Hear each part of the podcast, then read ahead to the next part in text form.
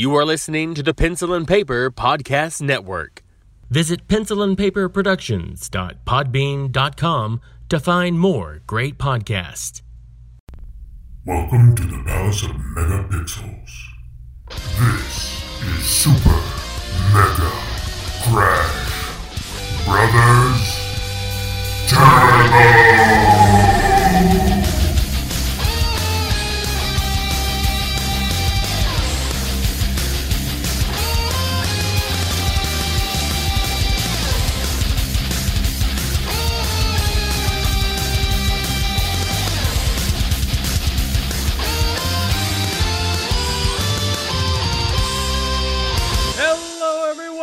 Welcome to Super Mega Crash Brothers Turbo. I'm your host, Stephen White. With me, as always, is my co-host, Lacey Finley.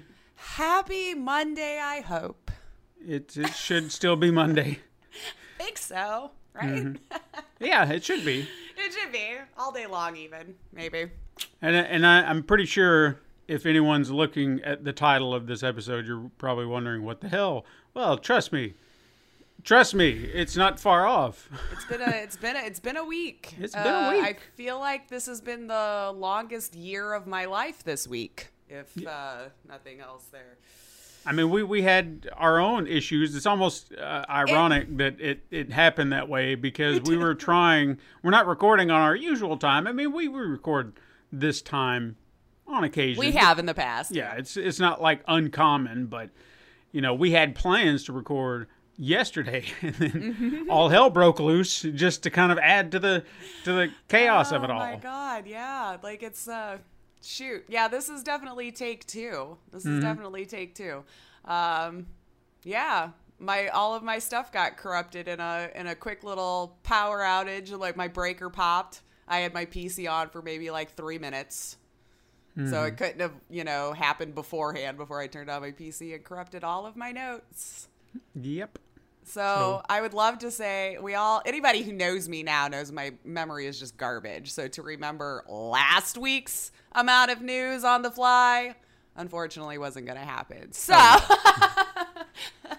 So we worked it out really fast siblings and uh, you know, worked together really hard as a team. So today's going to feel a little bit more like old school Super Mega Crash Brothers That's right. as Steven was uh, stepped in and did most of all of the news rewrites while I, I went back through and did the headliner and everything for y'all today. So but that but that's kind of fitting in a way because um, I don't know if you know this, but we've hit our three year anniversary mark. I did not. We have Well, there we go. so three years in the bank. We've uh, done a lot of things in this time. Uh, some things that uh, I guess I never thought we'd ever do. Some things that I wish we could have done. There's definitely one thing. I'll go ahead and say this if we haven't said it already. We were we were going to go to PAX West this year. Um, Yeah. But COVID has has screwed that over tremendously. idea. Yeah. So, and that's why we we weren't going to PAX East this year. I'm sure COVID would have shut that down regardless. But Yeah. That I'm was just assuming cons are kind of done for a bit at a large scale. I would hope so. If because- they do, it might be very limited numbers, but I don't know economically how that would even work out for you if you're doing such a large event. Mm-hmm. And and personally, I don't know if I would be comfortable going to a con or a large gathering until I know that there's a vaccine or And something. no offense, I mean, gamers at conventions, some of y'all gross. Yeah, I've smelt Like, your armpits. Exactly. And the, this is the time we need to be the most clean. So I would hope that you've all decided that showers are a daily necessity moving forward, regardless of pandemic, Mm-hmm. but especially during. I mean, I don't understand.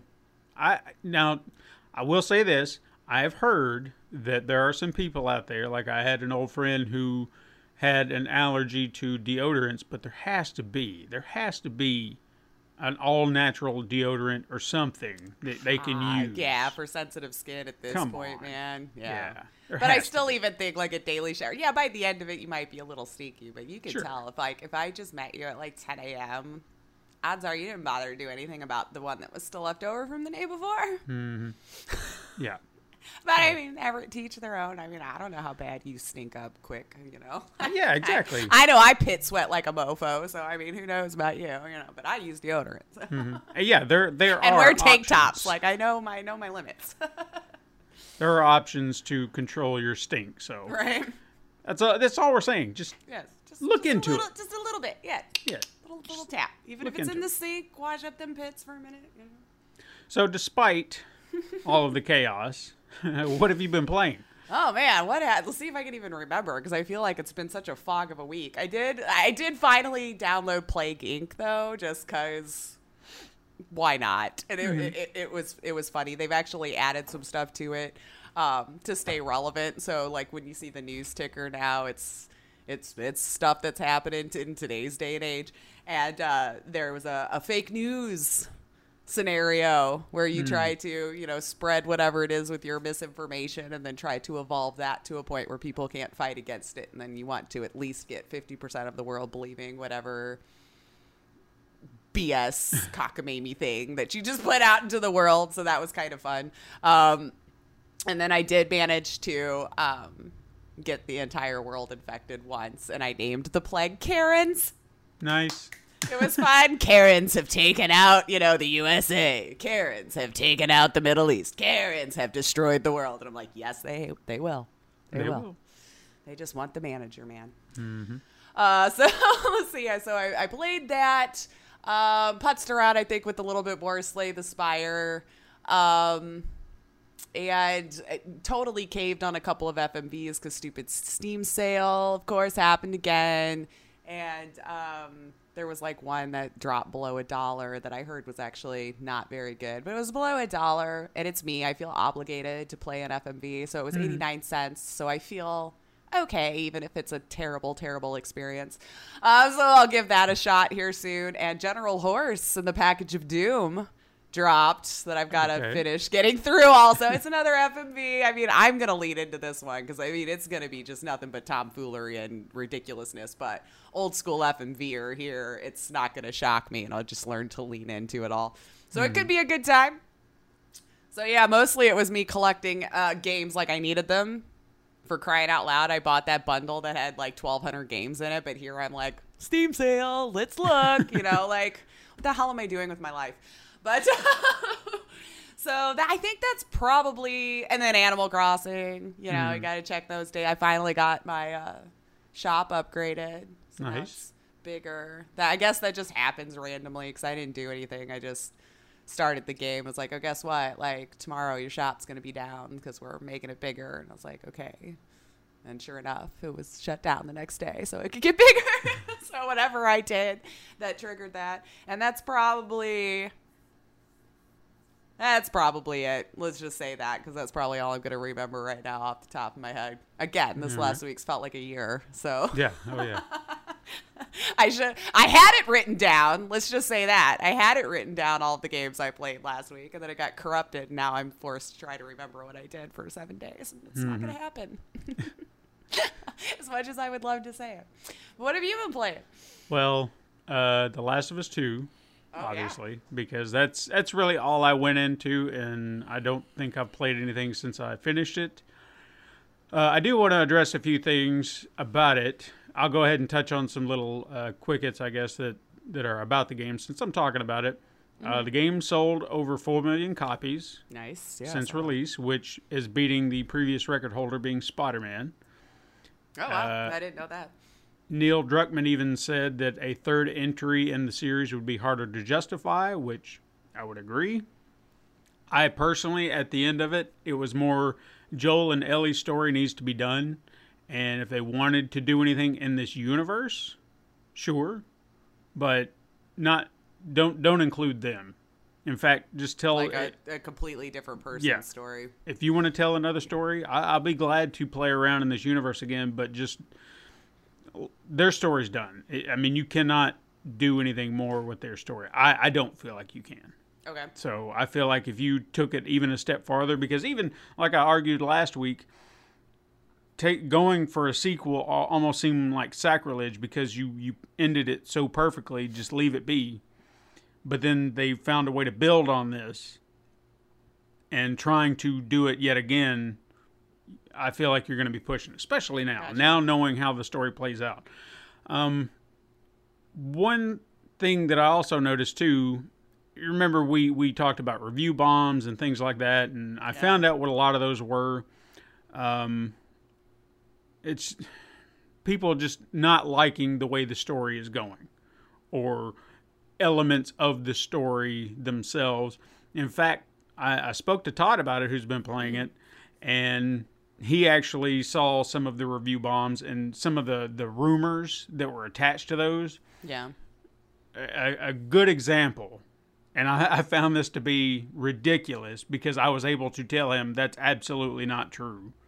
Mm. It's like they make you play as a transgender person. I don't like that. I was like, no, that that is absolutely not the case.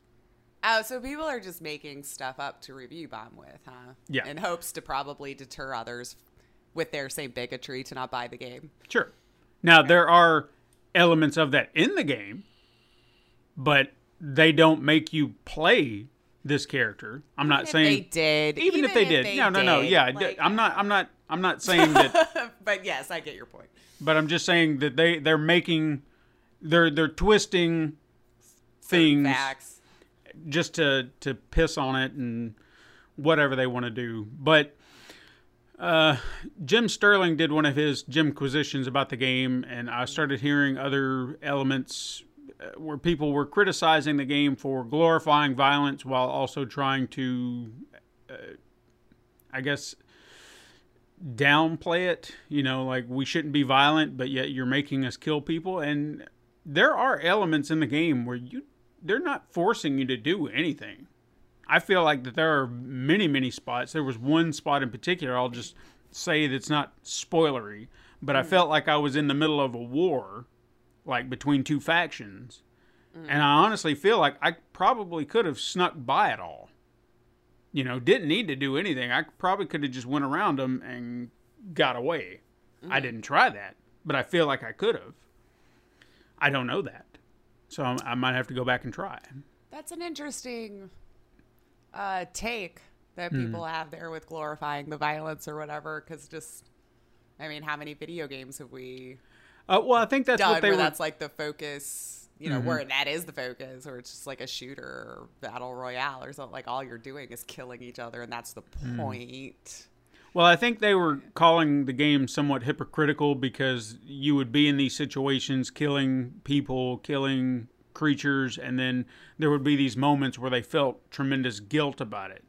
And Oh, I so never, good storytelling. yeah, and and I've, I kind of feel, I had I, I was having issues with it in a way because I was like, am, did I just get sucked into something and just become a sheep?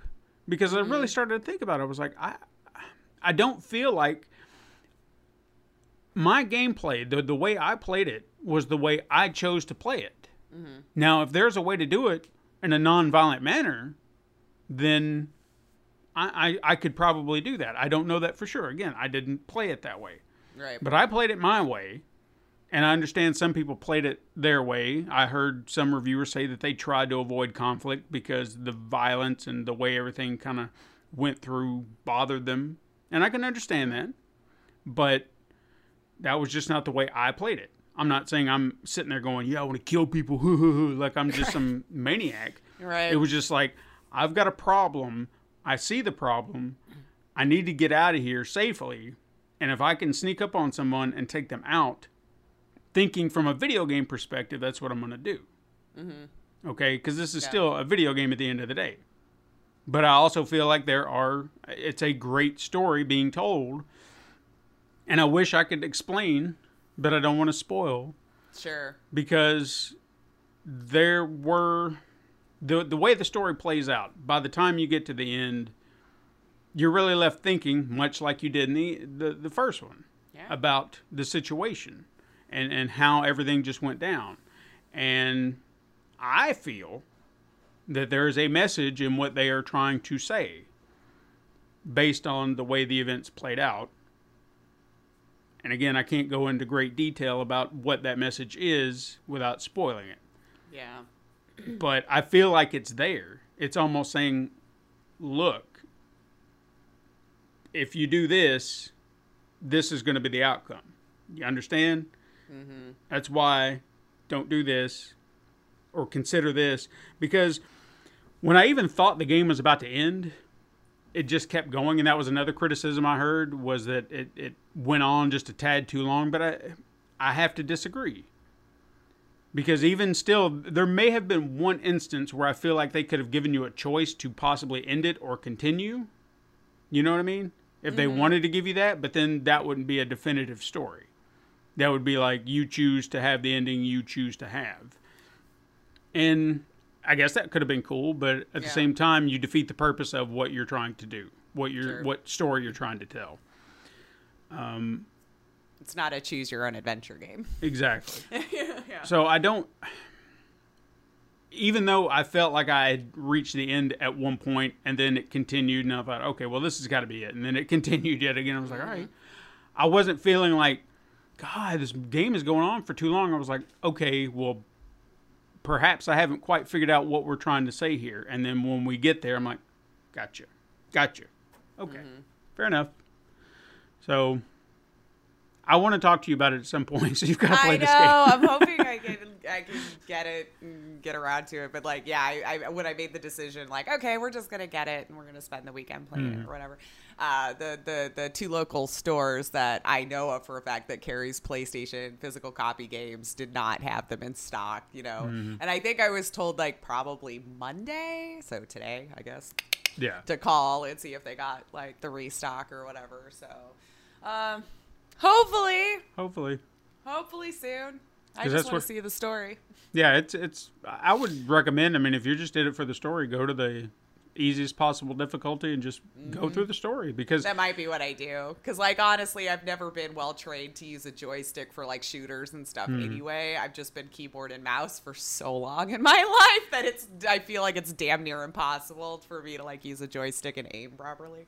And you know that's that's actually one of the things that I've I've noticed about like I, I'm not saying that I'm a bad shot within the game, but I feel like when the chaos gets to me, when I'm just aiming and shooting, I feel like I get a little off kilter and I can't aim. But that might be like true But- to what you would do in real life when you start to panic. Mm-hmm. You know, your brain's trying to think of a million different ways to get out of this situation, and you can't lock on to one because Yeah. like there's just too much happening. Yeah. and and that's one of the reasons I always seem to gravitate toward close encounters. If I can shiv someone, if I can come up on them with a, a melee weapon of some kind, that's what I'm going to do. Because I feel like I know I'm going to get them versus taking a few shots and wasting my ammo if I don't hit them properly. So mm-hmm. I think that's where my gaming brain is at half the time is like just melee, just get in there and mm. and not to not to glorify any kind of uh, violence or anything like this, but I did something that I felt was clever in a way, just in this uh-huh. one scene. I just wanted to bring this up, and I know it. Again, I'm not glorifying it. It was just, A cool moment, you thought. yeah, I guess, because I know PETA won't like it. Um, I, I mentioned I think last week the the dogs and the issues I had with the dogs because Oh, yeah, they yeah, were yeah. vicious. As soon as they catch your scent, as soon as they get a hold of you, it's you're- I mean they're gonna jump on you. The first encounters I had with dogs, it was just like a nightmare. Well, I got into this other scenario where I noticed like it was kind of an open area. There were a few guards around, and I you know picked a few off, and then there was a, a guy with a dog walking around, and I had just shivved a guy from behind, and then the dog sniffed me out, and I was like, shit. So I took off and just like hid for a minute. And I was sitting there thinking, I was like, what am I going to do? That dog's going to spot me, and I don't want to get spotted because I don't want to start, you know, stirring up things. Mm-hmm. So I thought on my toes. And I pulled out a Molotov, and as soon as the dog rounded the corner, I just chucked it at the dog. Oh, no. And then suddenly you hear, and I was like, oh, okay, oh, Sorry, buddy. yeah. And I was just kill like, or be killed, though. yeah. So I was just like, I'm sorry, but there you go. I know. It's sad when we're not coding the dog anymore. If Yeah. that makes people feel better. like it was just a series of zeros and ones that are no Hmm. longer in his game. Right, exactly. That's all it is. I didn't hurt a real dog, and I would never. Exactly. So We know But- how to compartmentalize. it's a video game, man. Hey, you want to talk about some news? Let's do it. There Because- is a lot. Jesus, is there ever? And it's not just simple news, mind you. This is these are headlines that we have to dig into. We have to dig in Right. deep Buckle in, grab some popcorn, siblings. because what a week this has been. Let me tell I'm you. not lying when I say it's felt like a year. So we're going to start off with, uh, I guess, one of the bigger headlines this week. Uh, you know, weeks prior, we've said that you know we've been kind of light on announcements, releases, Right. or news of any kind, and then of course for our, which by the way we didn't mention, our season finale. Uh, oh yes. For for the summer, uh, we're going to go out on top with some good stuff. So. Uh, first things first, after less than a year of attempting to boost its service and its brand, Mixer has announced that it is officially shutting down on July 22nd. yeah. This is official. This is happening. This They've is thrown in the towel. yep. Yep. Uh, furthermore, all users, streamers, and partners have been offered a transition to Facebook Gaming. Now, everything that we've seen thus far, it doesn't seem as though Facebook bought Mixer. Right. It looks like it's just a partnership. Right. It's just like, hey, we're going to stop doing what we're doing. So, would you be interested in just taking them over and just helping this transition so they they're not homeless or Right. one one thing I even noticed on uh, Twitter was they're calling themselves refugees. Yes. They're calling Don't. themselves mixer refugees. Yeah, don't don't equate Oh. yourself to refugees, you schmucks. anyway, I've heard it split down the middle from people who were like, I don't know if I really like that, and then you know, Yeah. I, whatever. now what makes this more troubling is that partners on Mixer uh, are not really guaranteed the same agreement they had with Mixer, uh, which is noted in a statement saying that Mixer partners will be uh, granted partner status with Facebook Gaming and that the platform will honor and match all existing partner agreements as closely as possible. That's Yep. the that's the fine print you need to pay attention to as Right. closely as possible. So we don't know how close they can make it. So if you're one of these people uh, who happen to be a partner, which if there's a mixer partner out here listening, uh, welcome. Right. Yeah. I wouldn't- Hey, Sorry about the platform problem. Yeah. but that that would leave me uh, very hesitant to hop over. Yeah, and I mean, and you probably have it put in there too about um, some leaks about the paperwork that I guess Facebook had been sending to some of the possible, you know, mixer streamers who were considering making the switch over to Facebook. And it seems, it, I'm hoping everyone took the time to read through it. Maybe even if you have like a lawyer buddy or something that can read it, because I know I'm not understanding sometimes of legalese terms or you know they're they're good. They have people craft these things in a way you know that mm-hmm. that's definitely going to be more beneficial for them. But it's it seems a little iffy. So if you were going into it just kind of take your time i know Yeah. I, I I know everybody got it seemed like extremely excited and wanted to hurry up and find a new home and everything like that and that's understandable you know you some of these people have been there since beam before microsoft even took over so this was their home you know Sure. this is where they built everything on and just have it all gone in the blink of an eye is just tragic um but take your time and still stream i think on mixer throughout this but with the whole time advertising where you plan on going after fully researching where you think your content will be best suited in this case in the situation. You still have youtube to consider too. You got facebook. You got you know. So um take your time and i think it's still continue to stream on mixer. And then some good advice i had heard from some um, some others was that to continue streaming with Mixer and then maybe end your stream on the new platform you want to go to to kind of get maybe your community in that habit of going to this new place to find you because I think that's the biggest fear is like once it's gone eh, these viewers that you had like how do they find you um, you know or, or continue that habit? So I thought that was really good advice was like still continue to stream on Mixer and then maybe end your stream for an hour or two where your new content will be put if you've decided where it's going to go and then create that habit for your viewers because you've still got a month. Mm-hmm. You know, to hopefully, because you could say things a million times on the internet, and there's always going to be people who miss it. So if you keep that habit going, I just Yeah. thought I'd put that out there because I thought it was good advice to still stay on Mixer for a while, throughout this. And then once you've determined your home, maybe start raiding into your new home at the end of your schedule each day and create that habit for your people. And then hopefully all of your community can transition over with you and it won't feel like you're starting from ground zero again. Right.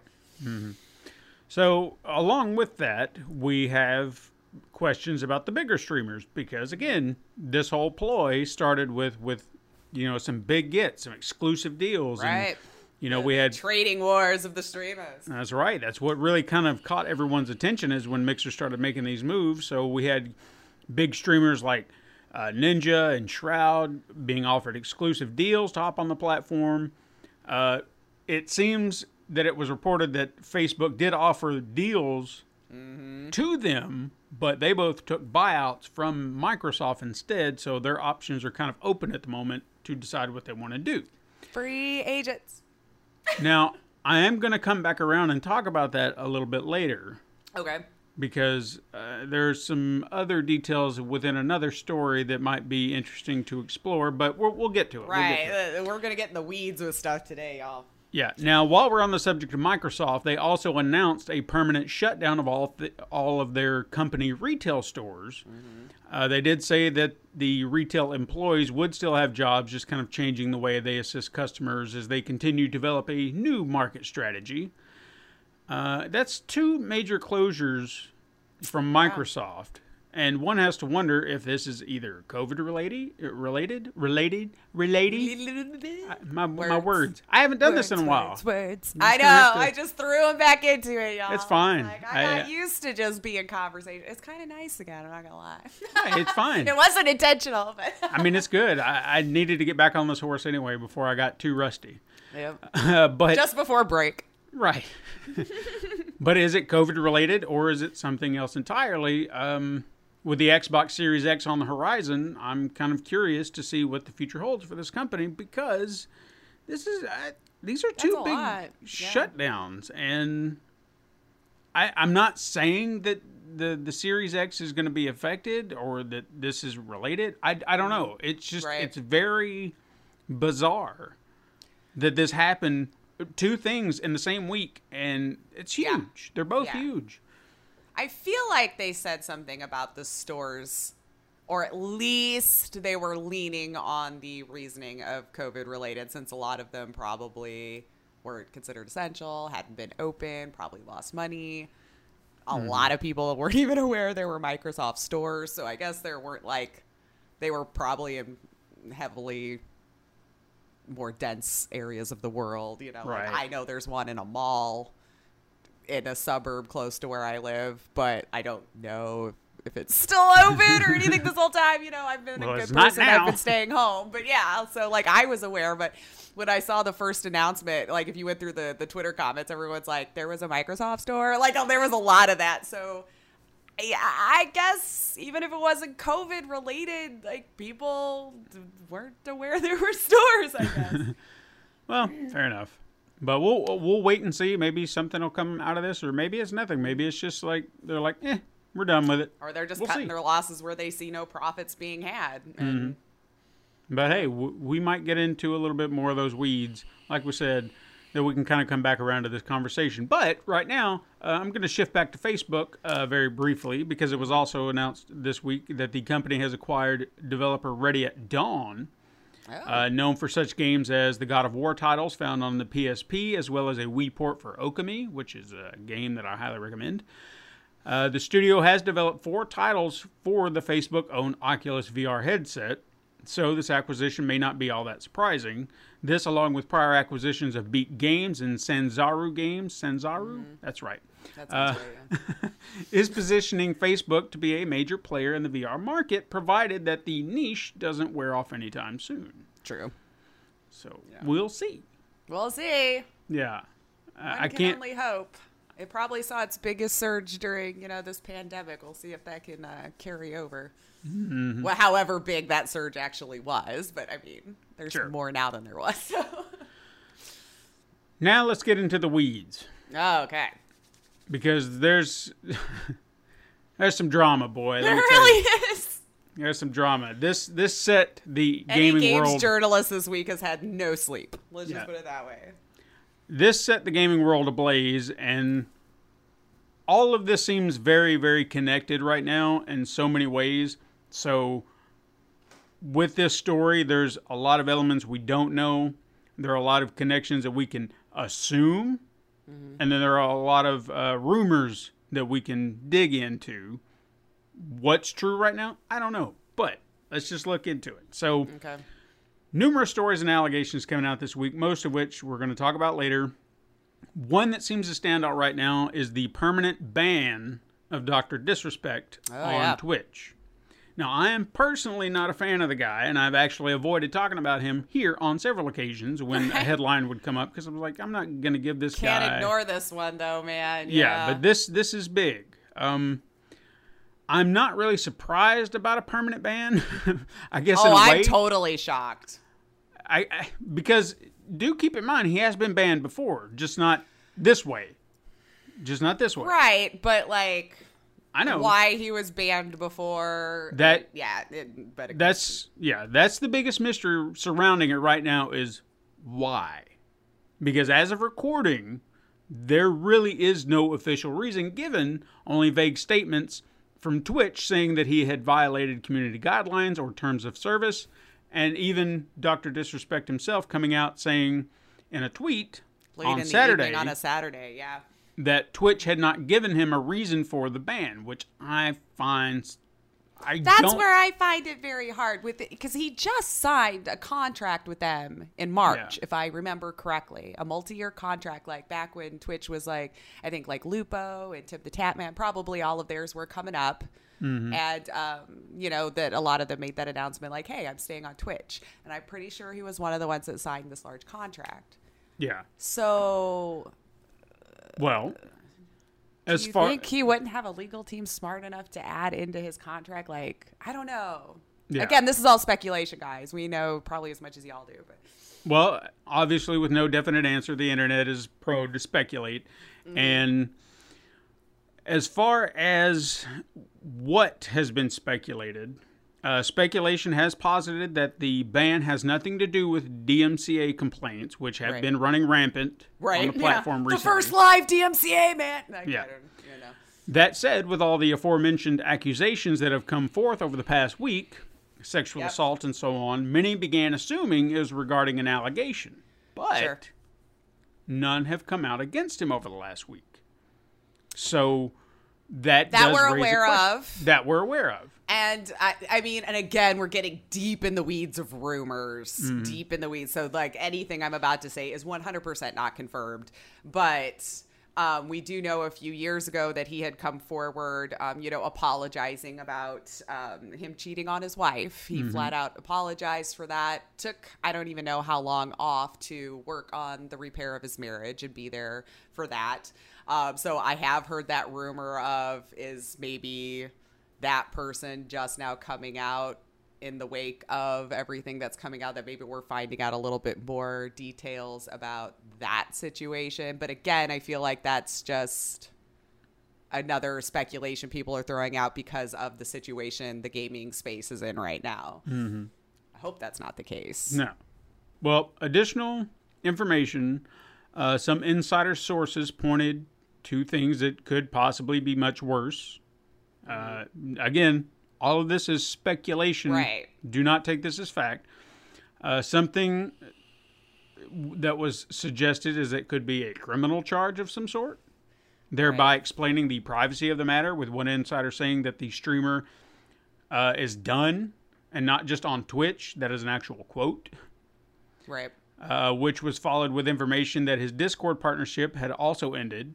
right Finally, there was his last stream where it was reported that he received a message on his phone during the stream, which led to an instant change in his demeanor, followed by an, a very abrupt end to the stream itself. I watched it when it got unearthed, and, and yeah. But again, he's so good in character mm-hmm. that like it's hard for me to go. Is he not playing along with? Because like the first instinct I had was, is this a big PR stunt somehow? Because like he's he's good at manufacturing those. If nothing else, like even whether you like his content or not, he's freaking phenomenal at what he does and and, and what he's created there. You mm-hmm. know, regardless of whether it's the content for me or not no. So I was, so I was like, is this a PR stunt, man? Now, what was his change in demeanor since you watched it? Because I, So I I, seen it. so like from what I know of his character anyway, he's always I'm the best, we're the champions, this kind of thing, and that's that's a shtick, you know. Mm-hmm. I'm good at what I do, and no one is greater, and so he's playing whatever game was running in the background, and then you saw him look at it, and he just kind of got quiet. And was just kind of like he's got the sunglasses on, so I have no idea, you know, how his eyes were looking. So I'm trying to get complete facial expressions without getting to see it all. And uh, he was just kind of like, yeah, so we'll get through this Champions Club. We'll, and he gets quiet again. And then he just yells an expletive and then cuts to whatever like video sequence thing that he's created as part of his content. It's probably like a scene change or something. So it went to a complete video and then it mm-hmm. ended.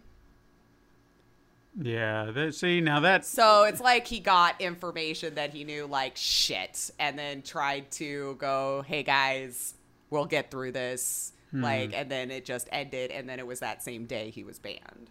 So that was his last stream because this happened on the 26th also. Okay. And that stream was from the 26th. So somebody had to grabbed it before his entire page went down. Now, with all of this said, one little nugget surfaced on 4chan, and I know that's not the most And reputable. keep it out with a source, grain of salt, yeah, because Okay. it is 4chan. Yeah. but I feel like it's worth exploring Mm-hmm. Because of some things we mentioned earlier. Mm-hmm. So, but but again, take this with a huge grain of salt. We are all connecting that yarn to the cork board right now, Yeah. y'all. We're in the weeds. We're in the weeds. So we said earlier, talking about Mixer, that Ninja and Shroud did not take deals. They're technically free agents and have not made any moves as of yet. On this thread, or on this posting, rumors surfaced that Ninja, Shroud, and Dr. Disrespect were looking to start their own streaming platform. Mm-hmm. They were then approached by Spotify under the auspices of Google to sign them to contracts for their own streaming platform that would be announced in the coming weeks. It is also rumored that Dr. Disrespect had personally reached out to other streamers to join the platform shift. Okay. Twitch was then tipped off, which then terminated all contracts with him, and now Twitch is apparently attempting to sue Google for unspecified damages, but due to NDAs, no one can discuss this publicly, hence the silence. That all said, Monday all the legal paperwork should be filed, and mm-hmm. there may be We'll some start seeing some leaks and stuff. Perhaps. Because if it's a big thing like that, like th- there, somebody's gonna want to be the first to break it open and Mm-hmm. try to leak it out there. You know. Now, here's here's my this is my crazy conspiracy theory. Okay. Okay, I got my hat on. I don't find it that far fetched to think that Spotify could be looking to do something in this zone. Even even Google, for that matter. Did- I don't even know how that partnership works because I don't think Spotify and Google are. I thought. Okay, hold on. Let me look this up because I could have sworn. Doesn't Google own YouTube or no? They do. So I again I So don't. That's the only part that like struck me as odd because like YouTube does do live streaming. Right. It almost feels like it would be against itself in a unless way, there's some sort of tech there that they want to use to But- implement. maybe.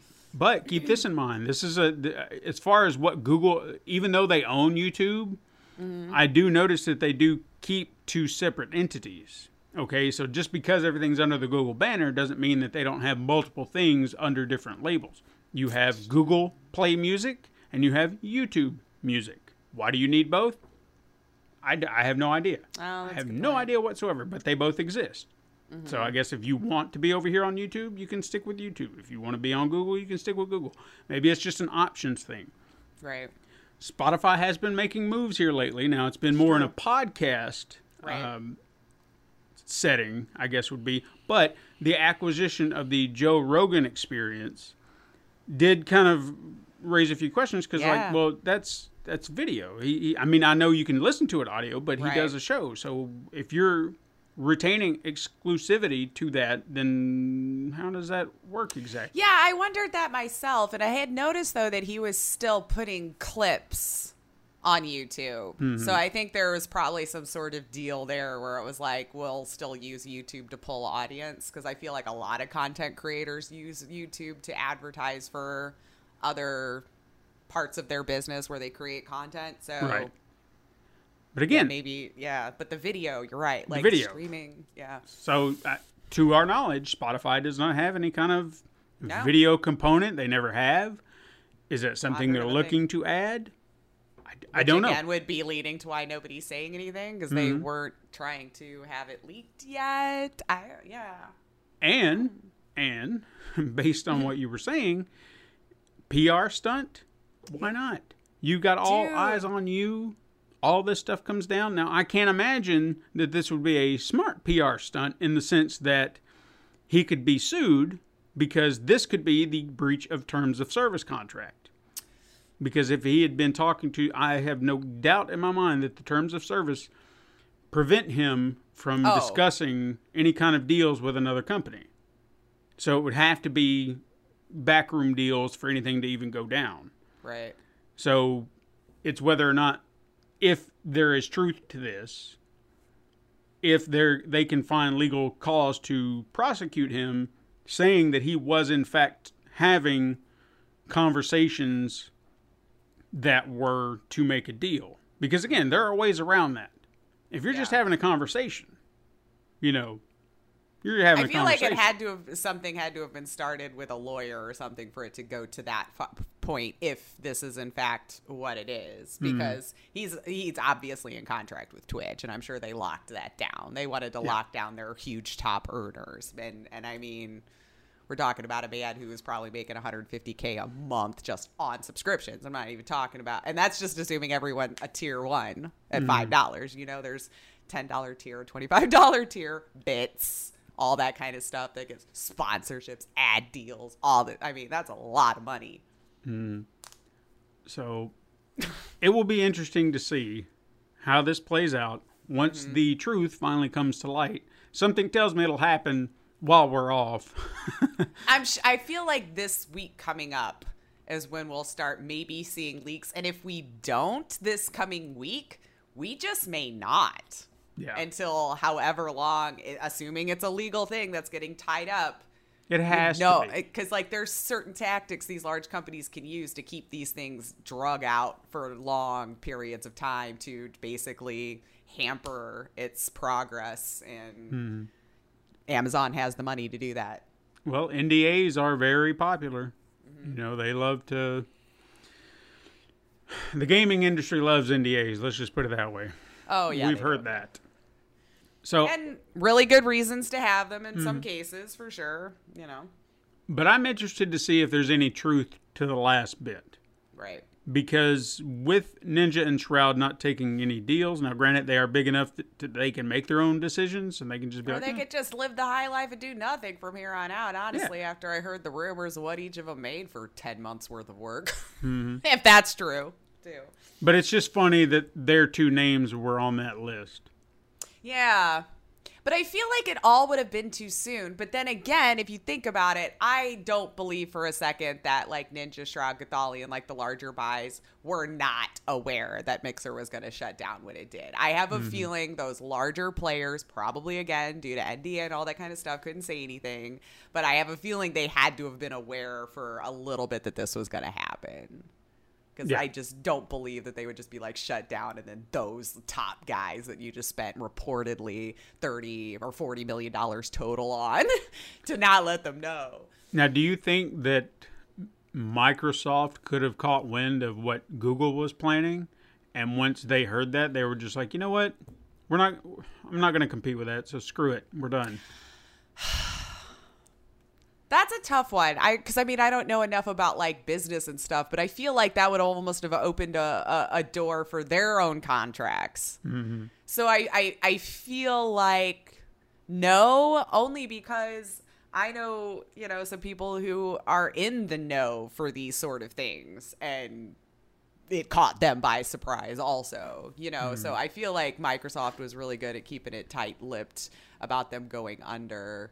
Uh, but so and and then I I mean if Twitch could find out, then I guess Microsoft could have if they were all three talking about this stuff for like a month or so now, or however long we could assume they would they had been let know.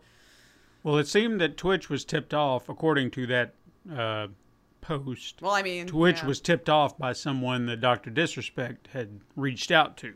So a mole, a, a rat. Yeah.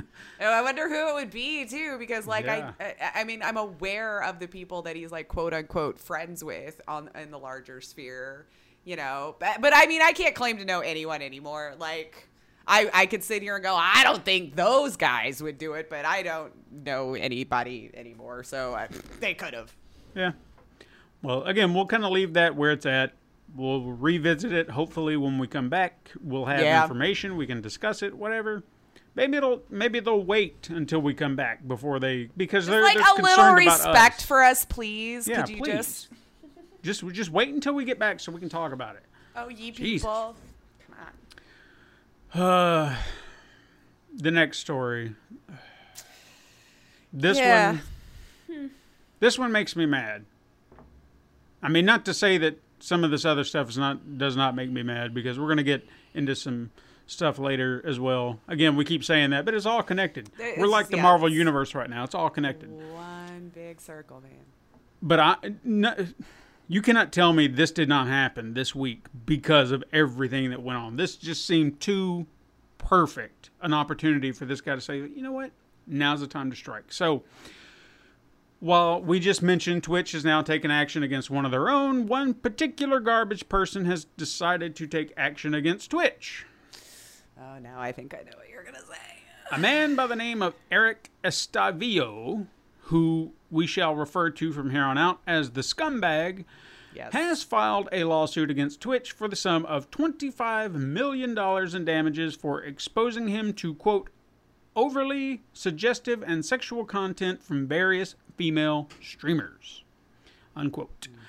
According to the suit, it claims that the scumbag suffers from sex addiction and that his, uh, because of this, Twitch does not allow uh, a filtering system for him to filter through streams that he needs to, to look through and he needs a gender filter. Yes. Mhm. He needs a gendering filter. Uh, so he wants to watch a stream based on a gender, but he can't do that, which leads him to constantly be exposed to thumbnails of scantily clad women of streaming channels available to him. This poor guy. Okay. But oddly enough, his subscription log, you know, this thing you can do on Twitch where you can subscribe and follow uh, people. Yeah. Where you're controlling your mouse clicks to where it goes. Yeah, yeah. and and you can follow the people you want to watch. Um, his subscription log indicates that he follows exactly 786 female streamers and not one male streamer. And on a platform where there are far more men streaming than women. So it's just it's bizarre, right? He's he's so constantly uh, exposed to these women, yet he follows them all. Oh, because of his addiction and whatever he said. Because there was something in the lawsuit too that said uh, because of his condition, it limits him to only getting entertainment online. Which Oh, yeah. somebody please explain to me what what disease or mental incapacitation that there is that only one can be entertained through only online entertainment. I can fill that question for you because I did can some you? some research on that. Um, Yeah? He has Just said please teach me then. Like this could be a teachable moment if I'm being ignorant. Um, he has no friends. Oh. Okay. Okay. He has no friends in the real world. So his only interactions are with people online. Okay? So I can empathize with that a little, but okay. but I'll let you continue. Yeah, because I got problems with that one too. So, um, as we said, he, he's following all these, all of his garbage. Uh, he asked the court additionally to his lawsuit. Uh, he also uh, asked the court to issue an immediate and permanent ban on a full list of female streamers with notable names like Amouranth, uh, Yeah. Pokimane, and Loserfruit. And that's just three of a much longer list. I don't have Oh, yeah, time to go a lot, through yeah. a lot. Pretty Uh, much any any female who dared be successful on the platform got named. And and if you thought that was funny, which it's not, Oh, it's all hilarious. No. yeah. if you thought that wasn't enough, the case also claims that the scumbag's rights were violated due to the lack of quality that the Twitch free games with Prime service provides. The games are not quality enough like the Xbox games with gold, and since they are not up to par, his rights were violated because he does not get quality games like he does with Xbox games with gold. I am dead serious. I don't. I I believe you. And actually, since this story came out, I've heard like other uh, other podcasts and stuff kind of talk about him just a little bit. It did a little research. Apparently, this this scumbag has a, a quite a long history of Oh yes, Oh, really yes. ridiculously dumb lawsuits, and so far has won none of them. I guess this is like lawsuit Well, you- nine out Yeah, of you- nine that he's done or something. You you bu- buried the rest of my story because Oh, I'm sorry. Sorry. because I was going to mention this isn't much of a shock because yes, Yeah. he has done shit like this before. Uh, he is known in the gaming industry as the PSN plaintiff or the serial Oh. suer. gotcha. Uh, he's filed a lawsuit against every major console maker plus PC, uh, none of which succeeded. just like general PC. Well, like a specific maker or I think Microsoft for having Windows or well, I think it was a PC game. I think he was suing uh, Oh, like a Activision. developing team? Yeah, Activision Blizzard for World of Warcraft. I'm not sure what Oh, okay, that makes sense. Yeah. but I, I know because it had it something being to do too with that. addictive. Yeah. Now, to kind of give you an idea of how ridiculous his shit is, and this kind of goes back to what I was mentioning about him ha- not having friends, uh, his suit against Sony, he claimed that he has zero friends in the real world, and when they banned him from his PSN account, they caused him pain and suffering, which led to an increase in his pain medications and mental anguish. Because he Look, I'm not going to deny that there that he needs help. Anybody who thinks any of these like are legitimate reasons to sue and, and actually pursue it, there's there's some underlying problems there. But lawyers, who are these people taking these lawsuits? people looking for a buck. But again, look at his history of winning. And and well, also keep in mind too that he uh, claims to be on disability and he's unemployed, so he doesn't have a job. He's Well, I mean, trying to, to live there. off of I'm not whatever. going to he- deny that. Yeah, whatever he's trying to live off of. This is just a, another way to live comfortably for however long. And like you said, he's not won anything, so he's just trying to get that payday. Um, do I sympathize? Absolutely not, because from where I'm standing, I don't know what this guy's mental. If someone can can explain it to me and make me understand where he's coming from to where I can empathize, sure, I'll consider it.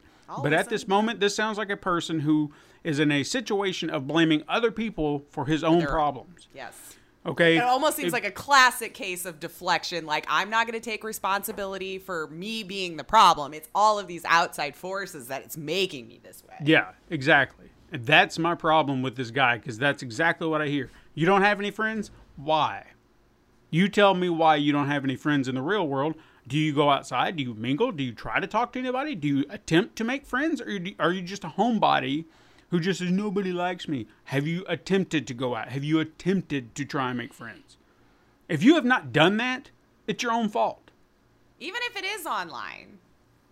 Like, like, let's just put it that way. I know. Okay, so we'll just pretend like this all happened during the pandemic, and we were all doing our part and staying home, and you can't go see people. Even if you were doing that online, there comes a point where you have to realize what the one common denominator is in mm-hmm. all of these different problems that you say you have in your life, and that's probably you. Yeah. And I guess I just got more frustrated. Of course, after I read more about this going on and everything, I, I mean, for me, my first knee jerk reaction was just like, oh, so you're just going to attack the only women who dare to be successful on the platform and all of this kind of stuff. And that that's what really irritated me because it's just like,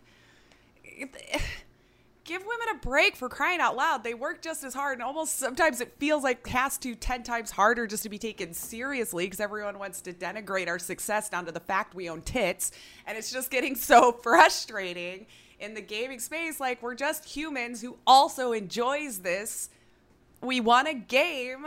Like, just because we're women, why do we got to be treated differently for it? I just, I don't know. And I know other people have had different things too, but it's disproportionately this way for. I don't know. I don't. I don't sympathize with the guy. Even his um, bullshit statement about getting his PSN account shut down. He admits he owns every other console, so he's still got his Xbox friends. Uh, if you have friends online on these platforms, then clearly you should be able to talk to them in Discord, or Yeah. if they're actually friends there, then maybe you can talk to them uh, by text message. I mean, you and I are Yeah. friends. We communicate daily, not through gaming, but we communicate daily through the means that we have because we can't see each other in real life every day. Which is a sad thing, but that's beside the I point. What we're talking about here is that we take the time to talk to each other. Like, there are these avenues that one can Yeah, like friends do Mm-hmm. online. If you still have online access, which clearly he did, he just lost his PSN account. And therapy is also online too, and I hope he is seeking that out. He needs it. He needs it. I Just mean, saying. really. But, but hey, you know what? If anybody out there, if you can explain this, you can make me sympathize with this guy. I'm willing to. I'm I'm willing to listen because right now, he just seems like a scumbag to me who's Mm-hmm. taking advantage of a situation and cannot take responsibility for his own actions. Right. That's just where I'm at. Convince me otherwise, if you will. Please. Anyway, moving on. Um, yes. lighter, I guess, news. Well, this isn't really light. None of it's light. Anyway, know. um, We might the- have one or two. yeah, well, toward the end. Uh, former IGN writer Mitch Dyer uh, spoke out last week against former IGN heads Steve Butts uh, I know. I'm And- such a child when I read that too. and Tal Blevins, calling them manipulative and exploitative to him and many others during their time within the company. In a series of tweets, he recounts several incidents showcasing their behavior, such as intimidation tactics and treating employees as lesser than. Uh, one particular incident of note was a story published by IGN regarding Amy Hennig's departure at Naughty Dog, stating that she was forced out. Now, according to Dyer, he was going to report on this story about her leaving, but there was no proof that she was being forced out and did not want to publish that story. However, Butts and Blevins chose to run the story with all the rumors intact and made it seem like there was much more going on behind the scenes, and they even slapped his name on it despite his objections Right. because that was their bullying tactic bullshit and it kept them in the free and clear because apparently they were you know trying to suck up sony and be like it wasn't us it was him Right. Because sony did have problems with that story when it ran Well, of course. Yeah. now he continued with a few other examples if you want to go read them it's on his twitter thread uh, mitch Right, Yeah, dyer he had a pretty long one. yeah. But at the end of the day, he said he doesn't hold any ill will toward IGN as a whole and stated that many of his col- colleagues that work there now are much happier uh, since those two are out. Right. So Mitch is actually currently writing for Star Wars Squadrons, Nice. and he even wrote for uh, Star Wars Battlefront 2. So, Excellent. yes. So a little happy it ending to like that. it, yeah, it was a little happy too because uh, what did we have confirmation from like Neil Druckmann and them too? Like, dude, sorry, we didn't know you were going through this at the time, and and like publicly accepted Mm-hmm. the apology that, that that Mitch had at the end. Both him and I think one other gentleman that was involved. I Right. can't remember his name now right now. So at least, yeah, yeah. hopefully, you know that doesn't blacklist him for any reason. No, no, no. I, I mean, good, good on him for speaking up because this was the week for it. We'll get into that later. There's this. Hey, you know that Chinese holding company that seems to have their hands in every single pie known to man? Do I? Hmm. Escaping my mind. Uh, tenfold? Uh, Cent. Oh, that that's right. Ten, Yeah, ten, yeah, ten, yeah. ten, ten, ten, yeah, yeah.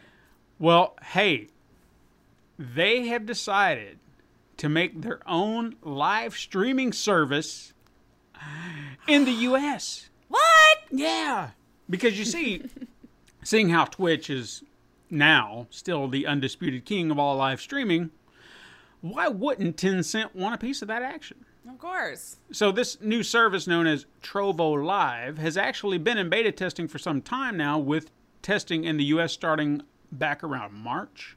wow, but yeah. uh, it's now starting to get a little bit more prominent. It, the eyes are starting to come on it, and right now, to my knowledge, from everything that I dug into, there seems to be no unique features on the platform that would make anybody want to hop ship or jump ship from their previous Yeah. from the platform they're on now. However, however, the platform does seem to be trying to entice creators by offering a $30 million partnership program starting in July. Hmm. Now, how does that work?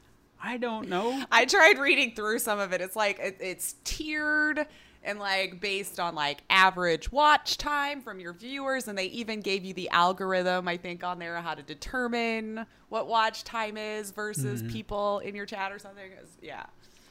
So we'll have to wait and see if this is the next big thing. I can't imagine it is unless they just do corporate takeovers like they have in the past, but it's just me. I was gonna say like this. This seems to be the new trend of like enticing people with the money because I think there was one thing we too probably forgot with all of the news going on because I think Facebook was actually offering like a twenty five hundred dollar like sign on bonus to certain mixer partners also, like trying to lure them in with the cash. Mm-hmm.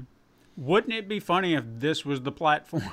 But it's totally okay. I poked around on it because I honestly hadn't heard of it till this week either. And it might have been that they just struck while the iron was hot, knowing that there's like displaced streamers happening and like in the chaos that maybe they could kind of rise through the ranks and steal up some of these people who are looking for a home.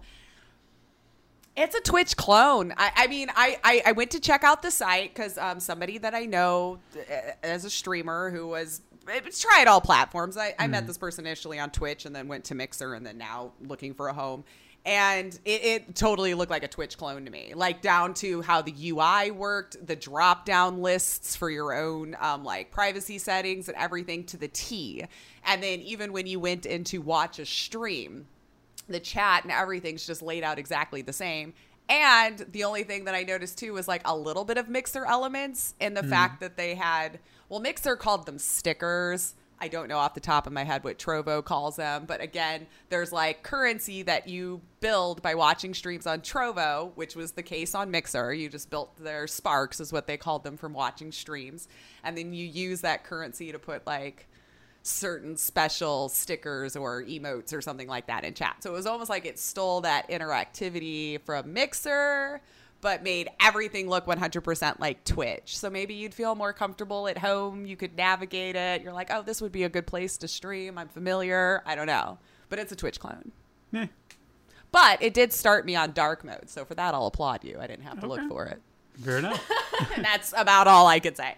But I'm not saying it's a good or bad platform. I, I just found that very jarring when I first opened it up that I was like, I'm looking at Twitch. yeah. Except the corner said Trovo Beta, you know? Well, again, we'll have to wait and see. See what happens. Uh, I I'm all for competition in the space. I just don't know about Tencent, man. Like, I feel like they're going to be the a one to own everything gaming related, period, in the world. Is the They're way it's working on it. shaping up. Okay, so now uh, at least the next three things I've got to talk about are, are lighter. Yay! They're a little lighter. Uh, this one would, I guess, it would spark a little bit of a conversation. I just wanted to briefly touch on this because, hey, you remember Shawn Layden, that I- guy who was chairman of Sony Interactive Entertainment worldwide and who just up and disappeared Just gone. because he did. forgotten, but yeah. I mean, there was nothing. It was like, hey, he's been replaced. Where did he go? Who knows? I don't know. Yeah. I don't know. Well, he popped his head out of whatever hole he'd been hiding in and did an interview with uh, VentureBeat last week. And in an interview, he stated that he feels video games have become too long and would love to see a return to shorter playthroughs lasting between 12 and 15 hours. I agree. He even backed this argument up by stating that development length for these larger titles versus development time for smaller ones, uh, you know, varies obviously, and essentially saying the industry could make more games in the long run. So versus a five-year plan for a 80-hour game, uh-huh. three years for a, you know, 20-hour game. Boom. I've been saying this for a while though. I just thought it was because I was getting older and crotchety, where I was like, I just want the opportunity to finish a game, and the longer it Yeah. goes on, sometimes my ADD won't allow that, and then I mm. have plenty of like 80-hour games left unfinished because I can't be bothered to continue anymore. Right. How about we make it, yeah, like he says, like a 20-hour game, but then charges like 30 bucks, I mean, I'm not. I'm not and give us a sequel or something that's also 30 hours or whatever. I'm not against shorter games. I mean, I'm, I'm there are there are times that I just when I think of a, a game that I'm going to be playing and I realize it's going to be a long time, it does discourage me from starting it because I'm like, do I want to sit through this right now? I mean, it's not that I I, I know that once I get into it, I'll play it, mm-hmm. but it's just whether or not I want to commit that time to it right now Right. because I know I will commit that time to it. Am I going to commit fully, or am I just going to be like, eh, I don't know. Like I just finished The Last of Us two, and I really don't know what to play now. I mean, it wasn't a long game. Long, uh, well, middle ground. I mean, it was obviously longer than ten to, or twelve to fifteen hours, but it wasn't an eighty-hour game either. hours. But I don't know. I don't know what I want to play now. Yeah. So Fair enough. So I mean, I'm not I'm not against shorter games Yeah. by any means. I mean, I think. But of course, when I have no beef with people who make long ones, though. No. Either, you know. I just don't make them long just for the sake of making them long. right. If you're if you're trying to drag it out with so much garbage content, which I've seen, where I just feel side like we're in that though. Like even movies, I feel like now, why can't we make it less than three hours? Like you know, I just feel like remember back when there were like a nice, neat ninety minutes, and you could commit and get Yeah. up and leave and all this kind of stuff. And now I feel like you need to make it a two night event with an intermission to get Mm-hmm. through all of it. I don't know. I mean, I'll I'll say with uh, certain movies, like horror movies, don't ninety minutes tops. Yeah, that's You like- you got you have to keep it that short because there's not a whole lot going on. And it's exhausting. I'm Yeah, sorry. Like a it is. horror movie with that much tense the whole time, you just as the viewer get exhausted. Yeah, exactly. Um, but I feel like if you can earn that three hours, because I would say that the Avengers movies earned those. They built to that, and it was just like, hey, we've got this last movie. It's going to be a sweeping epic. So are you in for this long haul? Absolutely. You got me here. But You they know? kept it fast enough that I didn't feel like I noticed as much with how Mm-hmm. long that was. Exactly. Horror movies tend to have long Oh, yeah. dragging moments to build up suspense or whatever, and can only Mm-hmm. go with that trope so long. Sure. So I don't know, but yeah, I would I wouldn't mind seeing shorter games. It doesn't bother me. I don't need a 60-hour game every freaking time. I just don't. Right. Make it fun. Make it enjoyable. I will. I'll eat it up. Mm-hmm. If you make it replayable, I'll play it again. Yeah. It's that simple. There you go. Yeah. Uh, hey, games. There were some game We showcases do have this some week. games to talk about, huh? Like Uh, actual games. actual games. So, Square Enix and Crystal Dynamics showcased footage and gameplay from Marvel's Avengers. Uh, the trailer gave us some look at some of the story details, showcasing AIM from uh, the comics, which some people may or may not know. I know who they are, but you know, Yeah. you probably don't, do you? Probably not. No. Uh, and even MODOK, who I think was rumored to be the villain, uh, but now we have confirmation MODOK is in fact the villain. Of course, he is part of AIM, so it makes sense. That's me being a comic nerd. Uh, while other characters showcased in there are villains like Abomination and the Leader, who are two Hulk villains, which are nice to see in there. We also got to see uh, Kamala Khan in action, Ms. Marvel, who seems to be a very important element to the overall story. So I'm very curious to see how this all plays out story wise.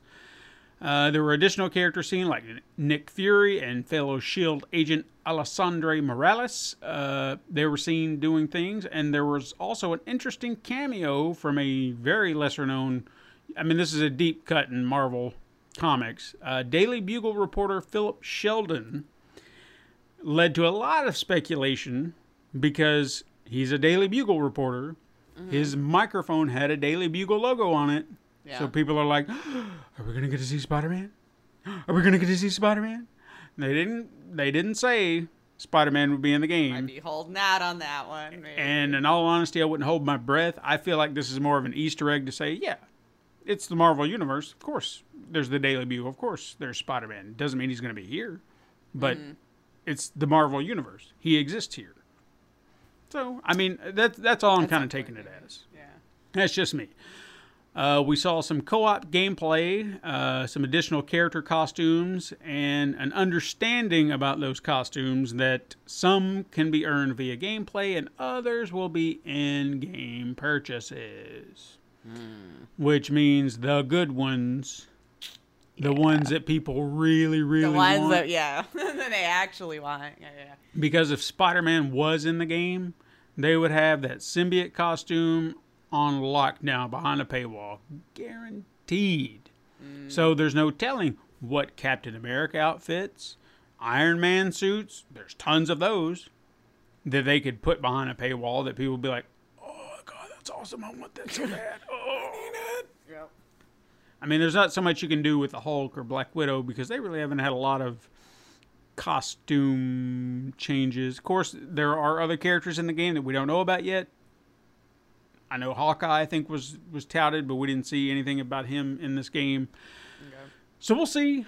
Um, we were also introduced to the various editions because we have various editions of every big game anymore. So if you want to pay that extra hundred dollars or maybe twenty dollars, whatever you want to do, there are offerings. Um, there are also retail bonuses if you want to go to a retailer. Best Buy is offering up a Steelbook edition, which seems to be their thing. I don't know if you noticed that or not, but you a want a lot Steelbook. lately. Yeah. Yes. Best Buy is your steelbook destination. Uh, Amazon offers you up a digital comic book that's related to the game. Walmart is offering a set of six patches, and GameStop a set of six pins. Okay. So there you go. Uh, there's an $80 deluxe edition that comes with additional outfits for the games, uh, nameplates, which I don't know what that is in the game, but apparently there are nameplates, okay. uh, and even early access to the game three days early. oh, that's actually kind of cool. And then finally, there's the $200 Earth's Mightiest Edition, which comes with a 12 inch statue of Captain America from Gentle Giant, a Steelbook case game. I don't know why I'm struggling here. Uh, a Hulk bobblehead, Mjolnir keychain, Black Widow's belt buckle, Iron Man's prototype armor blueprints, Kamala Khan's honorary Avenger pin, and commemorative Avengers group photo, plus a digital or a physical copy. Yeah, plus a physical copy of the deluxe edition, which also gets you the deluxe edition bonuses that I just mentioned. Okay. So you get So all lots this. of stuff. Yeah, you get lots of stuff. So if you want all that junk, there you go. there you go. and which this is kind of cool. Additionally, it was revealed by Crystal Dynamics that anyone who buys Marvel's Avengers on PlayStation 4 and Xbox One will receive a free upgrade on the next gen console. Oh, good.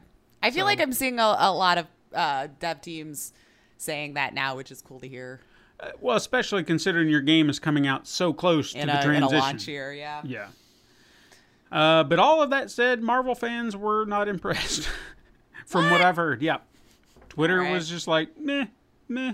like they, it seemed like they were like the story's good, but the gameplay just looks garbage. So I don't know. I'm I'm hesitant for the game right now. I want to play it, but I'm not. I w- I'm not excited about this like I was Spider Man. Like seeing Spider Man in action, seeing how that was playing out. Like I could feel it in the back of my head. It's like this is going to be a game I have to have. Mm-hmm. This is a game I'm like. eh, I don't know. We'll see. Like Yeah. I'm more interested. Wait, in- wait, wait to see what happens when it comes out. And decide, Right. I'm yeah. I'm more interested in playing the Iron Man VR game that's coming out Oh, at the end of the week. Oh God. Oh shoot. Yeah. I That's didn't know that. up. I mean, Yeah. li- time just has no meaning anymore. So like dates. I Well, they really have to legit look every day what date it is. I have no idea anymore. Well, I never felt like they gave us a definitive date until just Yeah, this because week. it was pushed off, and then yeah. So, uh, and one more game, we finally got a new trailer for Cyberpunk 2077, Mm-hmm. As well as some additional information regarding gameplay. Uh, there's one such feature in the game called Brain Dance, which allows players to relive another character's memories. The feature is said to be a big part of the game and allows some investigative type gameplay to break away from some of the first person shooter action. Uh, it was also reported by Kotaku. this is where it gets weird, people. That the character customization is extremely detailed to oh, say is the it least. ever? Yep, yep, yep. Okay, so according to the report, the following options will be available to create your character six skin types, 35 hairstyles, 17 different eyes, 8 different eyebrows, 17 mouths, 17 jaws, 17 ears, which means about 17 faces. Yes. and then whatever math to move them all around. Yeah. Sure. Uh, eight pieces of cyberware, nine types of scars, six types of tattoos, 11 piercings, five types of teeth, which I can't wait to see the Jimbos, God, I hope we can make them as big as we want. No, yeah. Mm-hmm. eight types of eye makeup, five types of lip makeup, three types of blemishes, three types of nipples, Yep. five types of body tattoos, two types of body scars. If you thought we were too far, no, we're about to go farther, Yeah, okay? are. Because we've also got two types of penises, which I'm going to assume is circumcised and uncircumcised. Yeah, because I, was wondering too, like, all right, because if you're going to invest in the ability to, I guess, how endowed this person will be. Mm-hmm. because I don't know what other penis size or penis type there would be circumcised or uncircumcised. Either Right. you you have Yeah, that or, other. a snake wearing a helmet. Who knows? Uh, and then of course, Whatever your caregiver decided. and then like like you said, uh, a range of sizes, which you know, I'm just. I gonna, imagine it's like a height slider type deal. Well, we saw it in um, what Saints Row. They've got the um, I can't. They don't call it the length size. I can't remember what they call it specifically, but they they have that where you can increase your package size, but they call it something else. Your hmm. sexuality, your desire, your I don't remember what the hell they call it. Anyway, I remember either. I feel like like when I look at that, I'm like, I'm not gonna run around. I know it could be funny, but mentally in the back of my head, I feel like the people who have issues with their size, they're gonna be, it's gonna be huge. Look at it, look at it. No, I don't wanna. I don't wanna. well, I mean, I guess that's the nice thing. You can play your game how you want. Yeah, I mean, I guess you know, if that's what they want to do with their individual they're creating, then so be it. sure.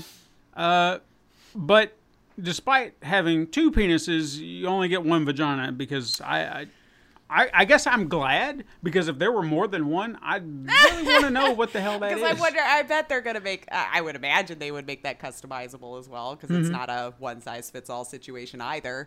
So Well, I assume with that also comes the five types of pubic hair. Mm-hmm. So again, is this shaved? Is this maybe like well groomed?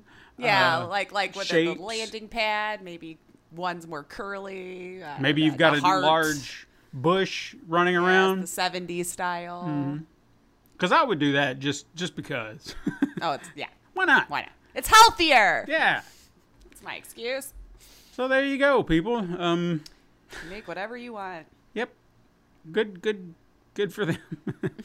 it's insane.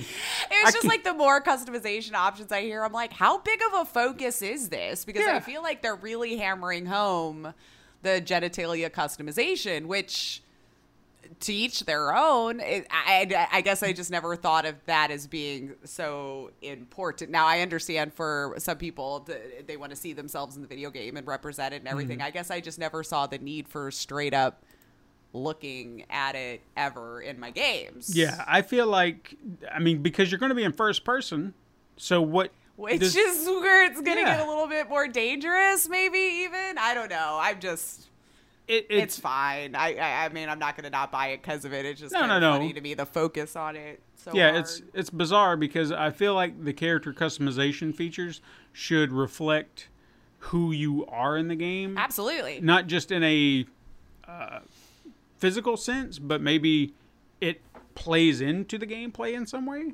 I think would I would really imagine neat. it would have to, right? I would hope that would be cool. I don't think we see that enough. yeah. Hey, let's do some quiggets. What? Quick. Yeah, quiggets. I'm gonna I'm gonna barrel through these as quick as I can. Excellent. Uh, Crash Bandicoot 4 was announced with uh, Mm-hmm. a gameplay trailer released, Uh, it's going to come out on October 2nd for PlayStation 4 and Xbox One. Funny enough, it was rumored to come out on October 9th, and I, I honestly wonder if they changed it a week ahead. Just be like, no, no, it's not. It's coming out on the 2nd. Yeah, you thought you had it on that week leak, didn't you? Well, no. the second. That's when it's coming out. I don't know that for sure, but that's it's definitely a week before. So it's interesting. I don't know. Uh, Nintendo announced Animal Crossing New Horizons Summer Update, which will feature swimming, diving in the ocean, uh, the addition of a new character named Pascal, as well as changes to Gulliver. I don't know any of these characters. I haven't played the game, but all of that will be available on July 3rd. Yeah, Gulliver is like a little duck who sometimes ends up like passed out on your beaches and has like a side quest that you can do for him. Wouldn't he be a gull since he's Gulliver? Oh, you might be right. I don't know. I was just always like, yeah, he looks like a duck. I never mean, he put could that be much thought into it. I don't know. I just accepted it, you know. Uh, there was a lot of Nintendo news, so I'm going to continue on with it because a lot of things happened with Nintendo that was not bad. Right. Just a lot of that was like that. Just Uh, they- news. Also showcased a new Super Smash Bros. Ultimate Fighter Min Min from ARMS, along with some new Mii Fighter costumes featuring Ninjara from ARMS, Callie and Marie from Splatoon, uh, Heihachi, Heihachi, that's right, from Tekken, and the coolest addition, in my opinion, Vault Boy from Fallout. Yeah. I mean, you look like Vault Boy. It's pretty cool. Uh, the Pokemon Company and Tencent, again, announced a new MOBA style game called Pokemon Unite, which no one seemed all that thrilled about. They were just like, oh, No. okay. Yeah. And hey, uh, this is this is just some little headline I spotted, and I thought I'd bring it up here. Uh, Heritage Auctions is currently um, auctioning off a 1999 Pokemon Super Secret Battle Number One Trainer promo hologram card. No idea what you just said. So a card. A card, a hologram card, Okay. with a professional grade of 10 up for auction right now. And the last time I checked, current bid is up to $17,000. With Holy what? nine more days to go. Oi. Uh, who's got this money right now? Dear Lord. I wish I had this card. Like, not for my collection, but I wish I was the person auctioning it off. Right? getting that money. Uh, July 10th, we'll see the release of Deadly Premonition 2 for the Nintendo Switch. I know you're excited. I was so sad about it being a Switch exclusive, and then when I was reading that this week, I went, "Oh yeah, I have one now. have I don't have to now." be sad anymore." Additionally, from Nintendo, because again, there was a lot, There was, yeah. uh, the company looks to be distancing itself from further development of mobile games, which I'm not surprised by. Uh, Switch consoles have resumed normal production, although there is no word when they will replenish their stock. Mm-hmm. And the most disappointing of all, in my opinion, the company, or this could be a good news, I don't know. The company has abandoned the trademark for Eternal Darkness. oh. So I guess on the bright side, maybe another developer can come in and take it, and and maybe it can be on other platforms other than Nintendo. Maybe, Yeah, hopefully, I don't know. But anyway, uh, DC Comics is holding a fan event called DC Fan Dome for upcoming multimedia projects, comics, movies, and the like. I actually got an email about this. I was a little excited, I suppose. I guess this is a, a way of doing a, a, an event during the COVID nonsense. Um, but it is reported that two new games will be seen at this event Suicide Squad and Gotham Knights. Yeah, all right. So we'll have to wait and see if that remains to be seen. Uh, Bandai Namco announced that Tales of Arise has been delayed indefinitely, which I don't have a dog in that race. I don't. I don't know. No. I know we mentioned this, and I guess we should be surprised, but uh, I mean, we're not like huge fans like all these people are. But it seems that fans of Sonic the Hedgehog are upset that Sega didn't announce a new game for his 30th anniversary. So, Oh, but we're getting the handhelds. but we're not getting a new game. We need a new game. There's a Never difference. happy. No, they never are. but I don't want one of those other things either. So, uh, this was a very interesting tidbit that I found. PlayStation has established a HackerOne bug bounty program. This is something I don't even know anything about, but now I'm kind of like, well, hmm. Yeah. it seems that this program will allow players to hunt down bugs either within their own PS4 hardware or even the PlayStation Network, and reporting said bug fetches a high price depending on how big or small it is. The tiers listed within the bounties on the PlayStation Network go from $100 to $3,000, while PlayStation 4 hardware bounties can net you some scratch between 500 to $50,000. Pretty cool. And I think it's smart companies are starting to do that. Hmm. Because Honestly. who's going to know better than the people playing it all the time? The ones that would have been hacking it, mm-hmm. Oh, yeah, absolutely. you know, and this way they can turn it into a payday. Mm-hmm. A new trailer dropped for the Dark Pictures Little Hope. Let's see a little bit of Oh, I missed gameplay. that I did too. Because I knew they delayed it, so I'd forgotten to keep checking back up on it. Hmm. A cult title, The World Ends With You, is getting an anime adaptation, which I don't think is surprising. But uh, on the, I guess, less surprising news, or more surprising, Cyberpunk 2077 is also getting an anime called Edge Runner that is uh, coming to Netflix. Yeah, So cool if you're into that. Yeah. If you're into it, I mean, the way they reported it, it's going to be its own standalone story. That Mm-hmm. it's same universe as the game, but its own entity. So Right. Uh, Critical Role will resume airing new episodes on July 2nd with new safety protocols put in place, uh, if you're into that show. Uh, the film adaptation of Five Nights at Freddy's is apparently, quote, moving rapidly forward. we'll see, because we've been talking about that for years, it I feels like. I forgot about it. And finally, Disco Elysium is being adapted into a television series Oh, I could see that eh, in the right hands. in the right hands. That could do really well. Do you happen to know if any of the same writers are involved from like the game? I don't know. I have no idea. Side note, something for me to look up later. Hmm. Truth or trash? Whee! Got two. Oh, So, first up, yeah. The next generation version of GTA 5 will come with additional DLC, which will be Liberty City Stories. Oh, like a remake of the uh, what was it in between like four and five or something, or Hmm. before four? I think it was even a, a Vita title or something. They're making so for the for the next console, uh, GTA Five will have DLC uh, of Liberty Stories. Uh, let's uh, let's just say true. I feel like if they're supposedly working on six and all that, why would you? But I mean, maybe they got plenty of time right now while they're Yeah. waiting to make other things and doing that. So why not? Why not? I mean, it, it gives a, a nice incentive. Just be like, hey, right to keep paying for GTA 5 Mm-hmm. Yeah. Exactly. And lastly, Resident Evil 8 or Village Resident Evil, doesn't matter, Right. uh, will feature one exclusive PlayStation 5 feature VR. Because, you know, I thought it was interesting they didn't mention VR when they announced it finally. Mm-hmm. I'm going to say trash Okay. Because I feel like they would have said it initially, and I don't think it really hooked that many more people to have it as a VR exclusive to PlayStation. So I don't know that it was worth it in the long run, but I could be just pulling that out of my butt. No, That's fair enough.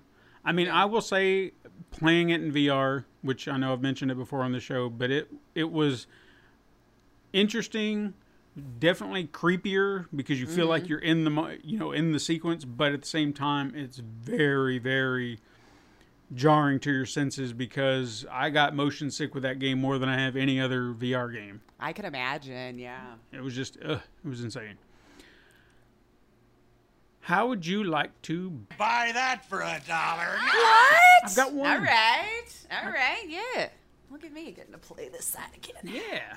So, correct me if I'm wrong, but uh, haven't you gotten into RPGs lately? Tabletop RPGs? Didn't you do something, something like that with somebody? I, I mean, I've been playing like the the LARPing stuff online Ah, or whatever. Not okay. tabletop per se, but sure. Gotcha. So LARPing. So We uh, are rolling dice and all that kind of stuff, like D and D. But yeah, Okay, well, since it's like D and D, that's that's perfect because perhaps you would like to explore D and D or the D and D world uh, in a way that you know you want to kind of bring it to life Okay. in your pants. I mean, in your kitchen.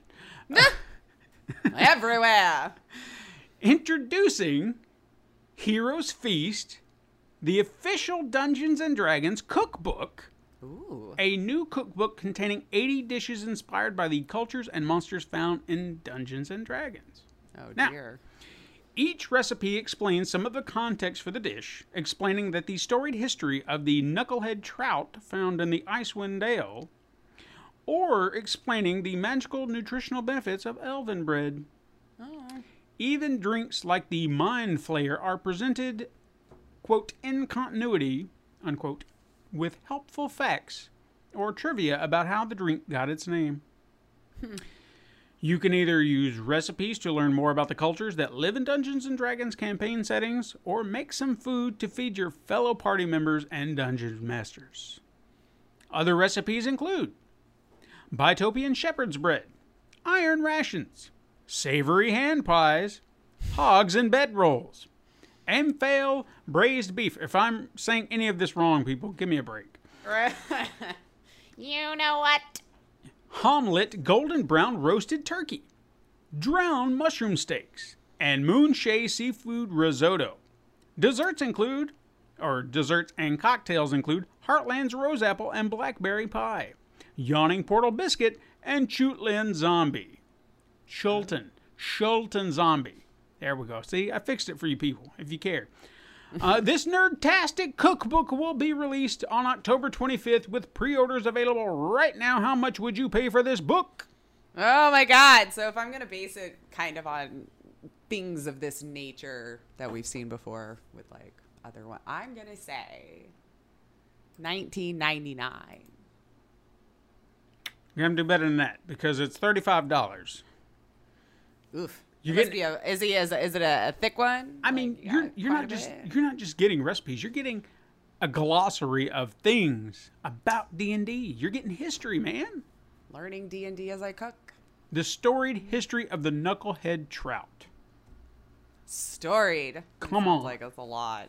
Yeah. Come on. Pull up a glass of wine and learn the tales. Yeah. So because um, we have a lot still left to talk about, it's season finale time, people. I can't help it. We're skipping. Yeah, all hopefully you're still with us, and we thank you for it if you are. Yeah. So let's let's get into the big thing this week because hopefully we can keep it.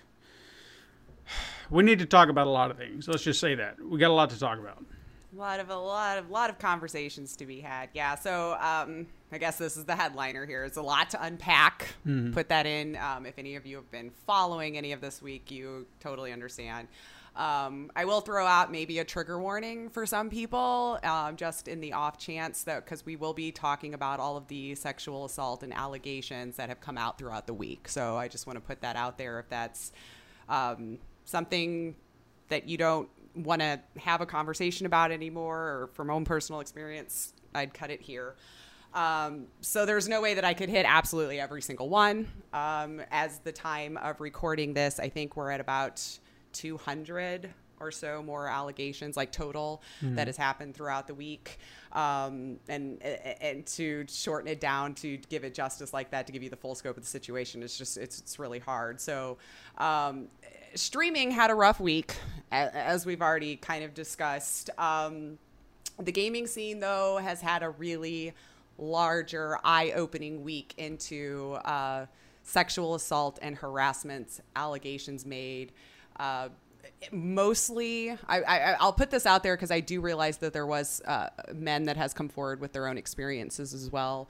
Um, this is very much disproportionately women that were affected in this particular case and i feel more comfortable from my own experience talking on that particular end of it. So i don't want to discount that this is a both sides that it does happen to, um, but it is far greater disproportionately women who are affected in these cases. And I'm going to focus mostly on just the Twitch and Mixer side of things because um, as it started, it was with um, one particular streamer who had made allegations against a top Destiny streamer, and I believe it was Lono or Say No to Rage. So it was a Twitter user who goes by the name Hollowtide who tweeted about an unnamed at the time top player on the online game Destiny, and it was last Friday, referring to this person as a scumlord. Uh, since she came forward, three other female streamers who goes by Jules Verne, she snaps and 55 who had seen this prior post from Hollowtide and shared similar experiences with this same streamer. Uh, the allegations included non consensual touching, propositioning for sex, and harassment, which unfortunately, this was a big through line as I was reading a lot of these stories. In, in these particular spaces, it seems like it was a large majority of men abusing their own power in these situations. Um, after the allegations came out, other streamers and viewers and people in the space started speaking out about their own experiences in the gaming community, which stretched further than we could have imagined into YouTubers, game developers, esports teams, influencers and sponsor managements, talent managers. The list goes on. We're talking um, Method, who's a large esports team, had two counts, and as best as we can tell now, is completely dissolved. Um, Ubisoft is among one of the larger names that we saw named. Insomniac is another large developing team. OPG Talent Management, which was very close to one of the first ones too. Omeed Dariani, I believe, was the name, and didn't deny it. Totally said, "I believe women." That he he was just saying, "I don't remember this particular thing," but I guess he's done it enough in his past that he wasn't going to deny that her allegation uh, was was false. You know, or that it was true. So as this goes on, after the allegations came out, other streamers started speaking up. Uh, Jessica Richey, who's another content creator, uh, took the time to actually compile a list of those who have accused their harassers, citing the name of the accused if they gave it. Some of them definitely wanted to stay anonymous. Um, would provide links to the stories because a lot of this was TwitLonger stories that was happening throughout the week. Um, and then would also provide the accused's reply if it was available. So she's done a phenomenal job keeping all this together and it was just for documentation purposes. This isn't to like be able to use in a court of law for this, that, or the other. It was just to kind of have a, a, a place to compile all of it together. So even the names on the list shocked me. So I'm going to stick specifically within now moving forward the Twitch, uh, the streaming space, because that's also something that I'm more familiar with. Uh, but just know this is such a large, widespread issue that we've had insight into in the past. I remember Gamergate, you know, where women were disproportionately getting sent death threats and being sexually harassed and everything in that space. And here we're cutting to what almost six years later and seeing how much more egregious that it's become and how unchecked that it's been allowed to go. And it's sickening to see. Mm-hmm. So while the bulk of the streamers accused were on Twitch, that doesn't mean to say Mixer and YouTube and Facebook were left out of the mix. Mixer had two big ones, which I guess, you know, they were banned from, or the one was banned from the platform in hindsight now i guess it wouldn't have mattered but that, that has nothing to do with mixer shutting down. Um, cabby tv was the biggest one that came out and didn't deny it. Shut down all of their socials the next day their page everything was gone. Um, put out some half-assed apology that still kind of made it about him. Um, but that was kind of a big shocker because he was kind of uh, the, one of their larger ones on that platform that none of us would have actually seen coming um, even names that I saw on the Twitch list floored me, especially from ones that didn't deny it. And it just kind of goes to show you that no matter how invested you get into a content creator, you just don't know. And with when you're reading the through line on the stories on just how easy it was for them to use their position to coerce these people into either being afraid to speak out against it or for fear of being blacklisted in the industry if you were the one brave enough to try to come forward to if anyone was even going to believe you and what i'm seeing now people in the positions of power who should have been the ones to do something about it, we're laughing it off. And what do I mean by that? As we've seen this week, the allegations date back to 2014 with some receipts to show that this isn't even the first time that it was brought up to Twitch.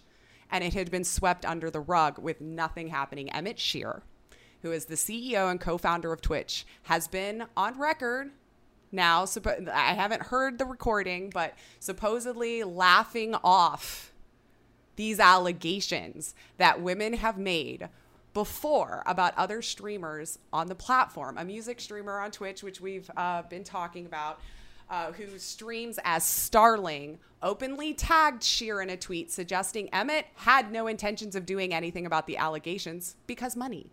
She goes on to say, and, and this I'm quoting her.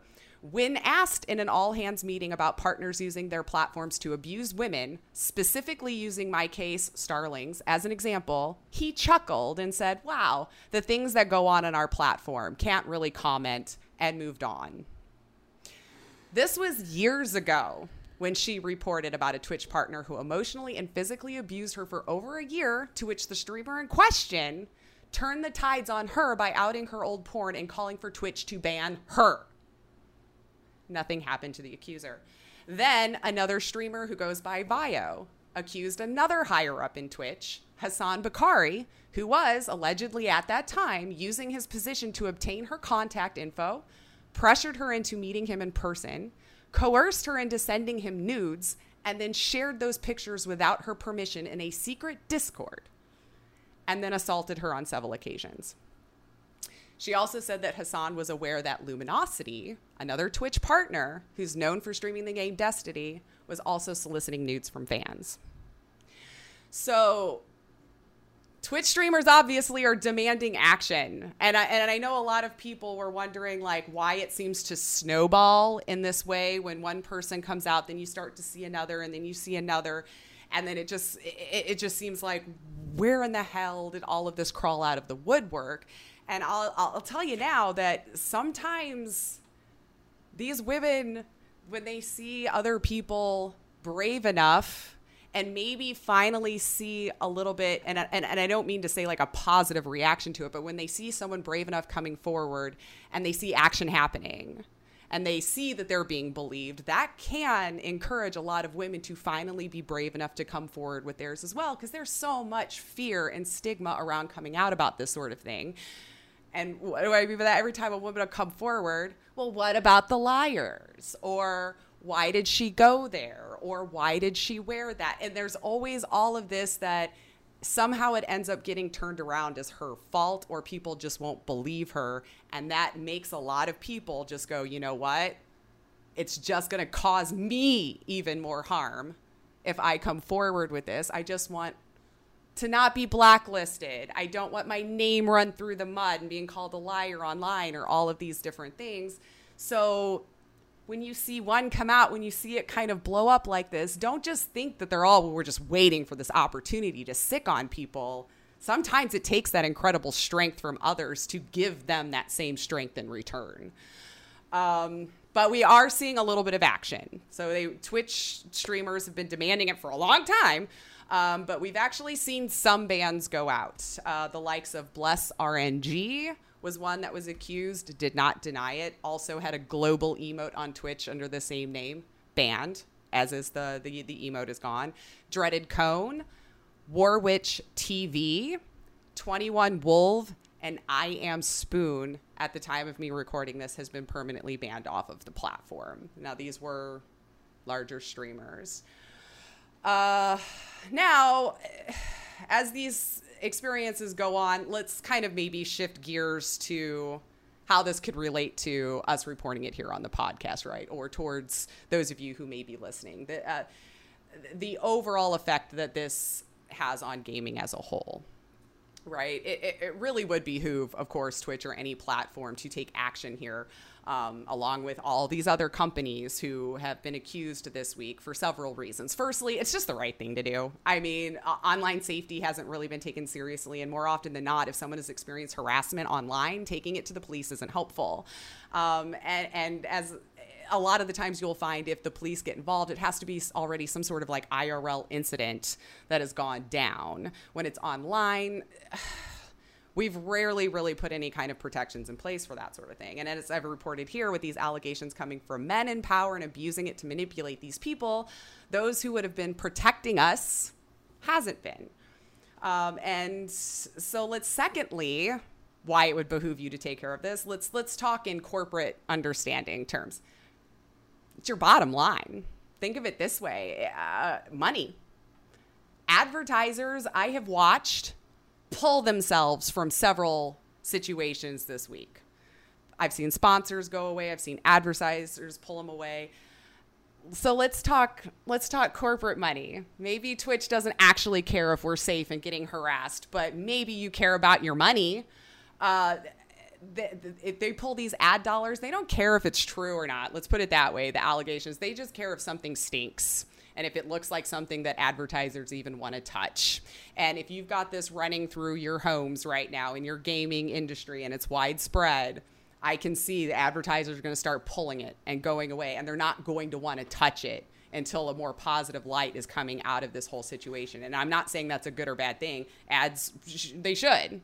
Unfortunately, it feels like the only way to get action is to hurt people in their wallets. It's the only like dialogue they can understand. But of course, I can tell on the flip side, you know, that they, they just don't care about the content of character. Mm-hmm. as far as I'm concerned. Ads are going to pull it if they think it's a bad PR move. But I do also understand on the flip side, if someone is a garbage person and still bringing in views and money and stuff, advertisers are still going to throw at it. Like there's no moral side to that. They just want to throw it where money is. So we've seen all of them getting dropped. And part of a, and I'm not going to say I have solutions here for everything, but I've been listening so much this week. I've been listening. I've been absorbing both sides of every story that I could possibly get my hand on. I've been been in this a lot, and I and I it just kind of made me think that I started off this season talking about needing more women representation in, in gaming spaces. We were, I think it was Escape from Tarkov we, that we had that situation. Obviously, it, it, wasn't pertaining to sexual assault and allegations, but just saying women don't belong in this space or they can't be brave enough to work in my world or whatever. And now I'm ending the season with asking for more representation in these spaces because I think you need more women in there that unfortunately, all of us has a story, whether it's gone as far as assault. I don't know any women who don't have sexual harassment stories of some kind, myself included. So it's an unfortunate thing that just keeps going and keeps on going on, so much so that we've kind of gotten to the point where we think it's just normal behavior. Boys will be boys, this will be that, or whatever the case may be. But you need them in that space that have the experience with what it's like and listen to their ideas and what they're telling you that they think could help create safer spaces. And if you have more of them representing you on a higher level, I think that's a decent start to being able to open that dialogue with how this behavior is unacceptable and how to go about treating each other in this space. Because uh, we see it more time and time again. Hassan Bakari, I haven't seen you put out a statement at the time of this recording. And this isn't the first time you've been accused of doing this. You should step down. Emmett Shear, at the time of me recording this, I've not seen you say anything about laughing off the allegations and allowing the accuser to still go to these Twitch cons and everything because they were so and so's friend or VP's cousin or whatever it was. I can't remember at the time now. But I haven't seen you say anything then maybe you should step down. You know, I, I, we deserve to be here, I think is my point. And I know that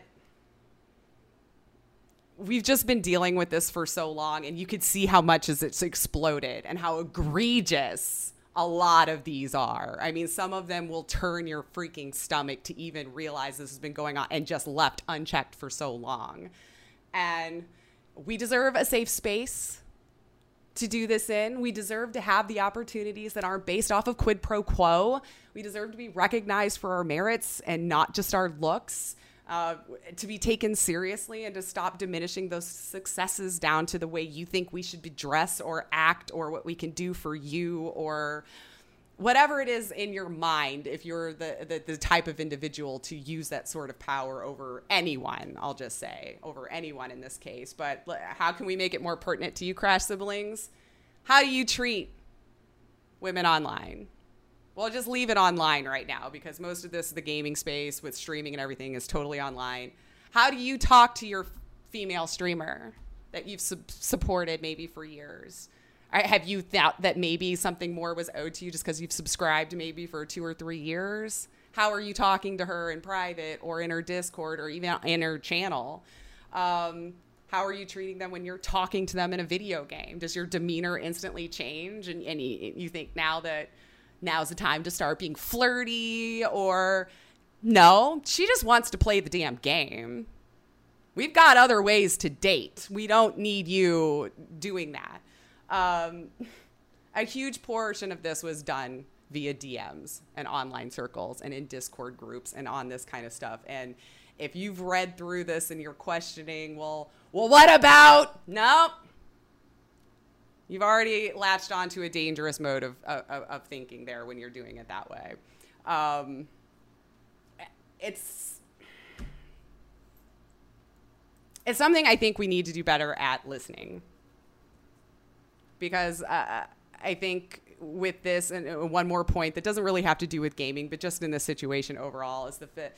All the, the gaslighting and stuff that I could see getting thrown into this through line with every single story. You're crazy. You're overreacting. Um, I was just joking. Um, you said yes, even if it was like, I don't know, the fifth time I had to ask. You know, there's just, you've got to see that even pointing that out if someone is opening up to you with an experience like this to instantly go well why did you that's already a reason why they don't say anything. They already feel shamed enough that it happened at all that maybe they didn't see the signs so they're internalizing and making this all their fault. They're trying to figure out what they could have done differently to avoid it when in reality it's not their fault at all. It's not their fault at all. So just listen to them.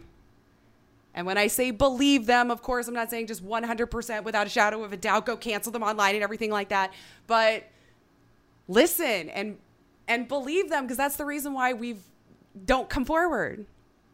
Because people don't believe them and then instantly want to latch on to that very few eensy beensy small percentage of people who lied. And that's very dangerous too. And I understand that when they lie about it, it's sick, it's twisted, it's disgusting. They should also have re- repercussions if they decided to use that as some sort of pawn to get their way in a situation. But I can guarantee you, and I can even give you stats from FBI has found that a lot of the falsities that they've proven after an investigation has happened to be false is like 8%. And then another another study, even taking in college campuses, to be found false after an investigation was about two to ten percent. So this is why we say believe them. Because yes, I know your buddy in college had it happen to them and it's terrible. But by constantly sliding into these situations and making it about the false allegations when it is so so much fewer is just very dangerous way to be. And it really just kind of makes people feel like, oh, because that small percentage lies, then we're not allowed to do anything about the other ones who aren't. You're just silencing the whole movement because mm, I knew that one person 10 years ago who who lied about it, so that means all of you have to be lying. And it's dangerous. Let them have their say. I still think the other side needs to prove their co- case too. These women have come forward with receipts. Now, where's yours in defense? So, again, siblings, just we we need to do better online. We're we're clearly not going to have any laws or anything like that to help protect this situation. We've seen it time and time again. But you need listen, believe them. And if you got triggered by something that, that, that you felt like maybe you've been doing that you want to automatically kind of defend because it was you, maybe just take a moment to internalize and reflect why you're that upset. If you've accidentally done some of these behaviors, you can learn and grow from it. Maybe you've overly flirted. She said no like 30,000 times, and then you, would, oh, she's just being mean. fine, you know, when maybe she was just trying to politely decline you in the first place. You didn't have to go and, and say anything about that. So we're gonna have a rough few months here in the gaming space. It, it, it's it's not going to be the most thriving time, I think, to be a streamer or with in, in these spaces. But high time something has been done. And Twitch, I'm just gonna keep picking on you right now because it's the only space that I have experience in right now, having been on the platform and everything. I hope you continue to move forward with these bands once you find the ones that have proven it to be without a shadow of a doubt true. And I don't care how much money they make you. You've got to this is you've got to step up and start making this stand. Cuz we're we're seeing proof that you've known about this for a very long time. And it's it you've got to fix it. And I still kind of stand by my point right now. There's two that you've been accused of doing nothing or accused of actually doing it and still haven't even said anything. Step down and call me sexist, I think a woman should go in your place. And that's all I can really say about this this situation right now without us going into a whole kind of back and forth about just how sickening and disgusting that this is that we have to deal with this on a daily basis and it just keep that's just normal. No, yeah, sure. Well, let's not normalize it anymore. Let's I treat think each other with respect. I think this is the year that humanity is finally fed up with garbage mm-hmm. because we've seen it with Black Lives Matter.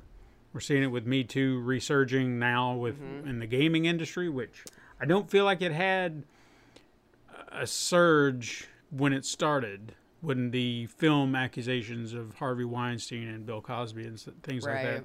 But for whatever reason, it triggered off this week, and Yeah.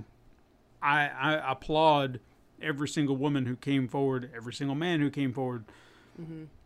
to say, I have been a victim, and finally letting people know. And Yeah. like you said, everyone who hears these stories, you believe it. Until you have proof otherwise, you believe it. Because someone is pouring their heart out and, and exposing themselves, a weakness that they had. Mm-hmm. Because that's how they view it. That's what I would assume. I've never been in that situation, but you you you felt afraid, terrified to speak out about it because no one believed you. Or you felt like you were gonna, you were ashamed. A lot of the the, the reasons that you gave, mm-hmm. and they finally took a stand. disproportionately like they they instantly want to try to make it her fault. Yeah, and and I'm gonna I'm gonna touch on one particular story because I feel like it's it's close to us in a way. Um, I had asked uh, old friend of the show, we've known her a long time, Anola Leone, as she's known on Twitch. She was on Mixer. She was one of the uh, displaced this week. Yeah. Uh, she she shared a story, and I read it, and it broke my heart because I've known her for several years now. And what's worse is that I had seen her mere months after both instances and would have never guessed in a million years that something like that happened mm-hmm. because she put on a brave face. She never let it once seem like there was a problem. I would have uh, never guessed. Yeah. Never guessed.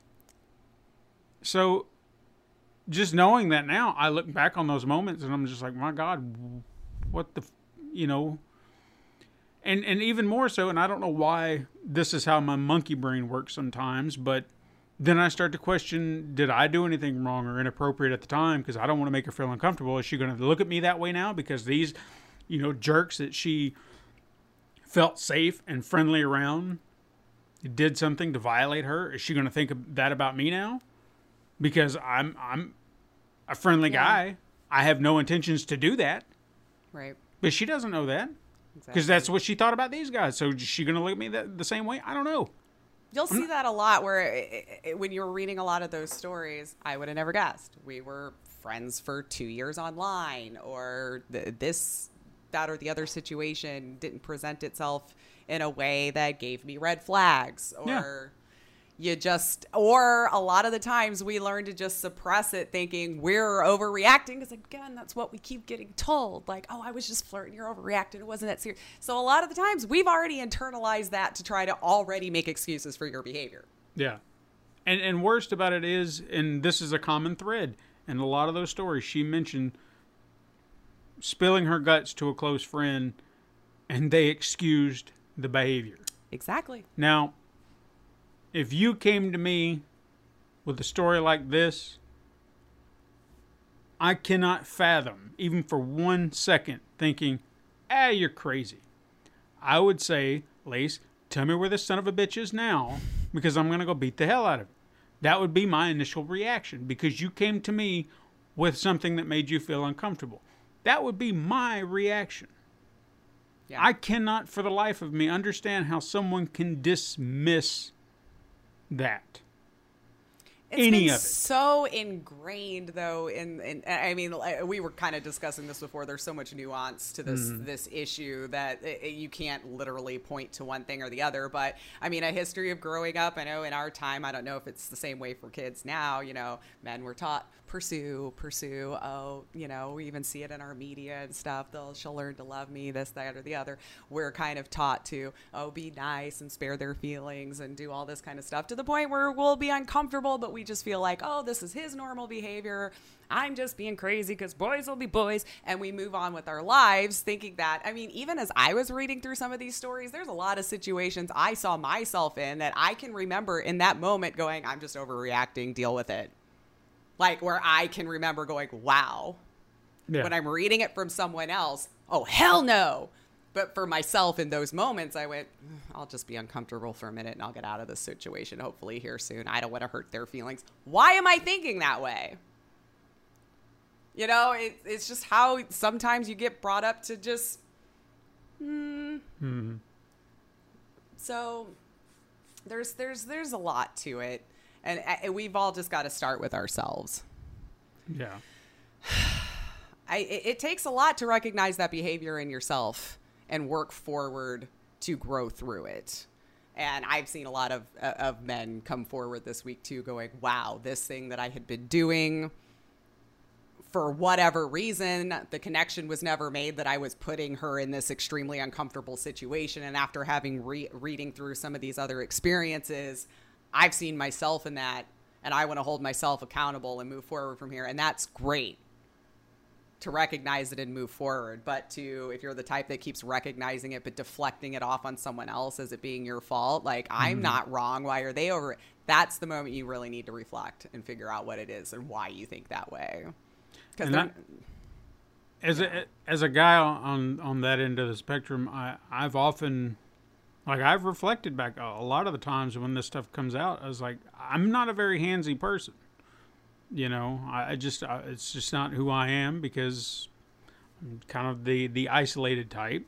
But if I'm comfortable with someone, yeah, you know, that'll be the the pat, the hug, or whatever. But I gotta get to know you. You know what I mean? right yeah It, it's not like instantaneously I'm just going to start come up and touching you, but even still, if I felt like that door is open, I'm not immediately drawn to do that.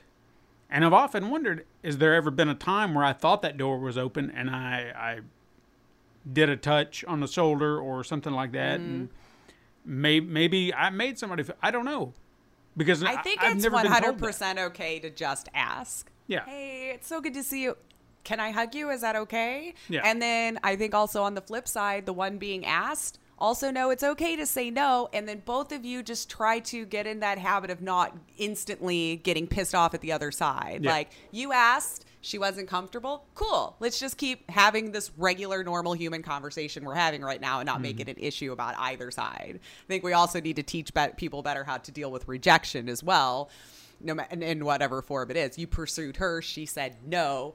Done. It's fine. Mm-hmm. doesn't speak to your character she wasn't interested. She just wasn't and vice versa for women as well if you're pursuing someone else to quit like ter- internalizing it and turning it around on them being it their problem instead of it getting that far along I mean, I've So we- actually at, at work. I've actually seen an instance where it's kind of flip flopped. Is we have there's a an employee there that she considers herself a hugger and she likes to come around and hug everybody and stuff like that. And she's like, "Oh, I just I'm, I'm gonna give you a hug." at whatever big thing is going on at the time, she just feels obligated to hug people. And mm. there is a friend of mine who is not a hugger, and he's told her flat out, "I really don't want to hug." And she came to me one time. She's like, "I just don't understand why he didn't want to hug." And I was like, "It's Some he people just he- aren't touchy. Yeah, Yeah. he's just that's his his prerogative. You can't be upset about it. Don't take it personally. It's just not what he want. He's not comfortable being touched.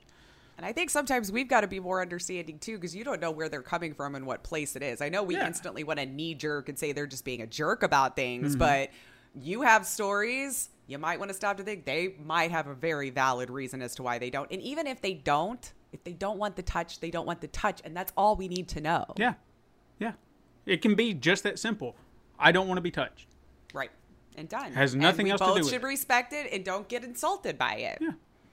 And, and if we can implement those behaviors moving forward, we're gonna we're all gonna reap so Mm-hmm. much more benefits from this because we're really cool to hang out with on a normal level, guys.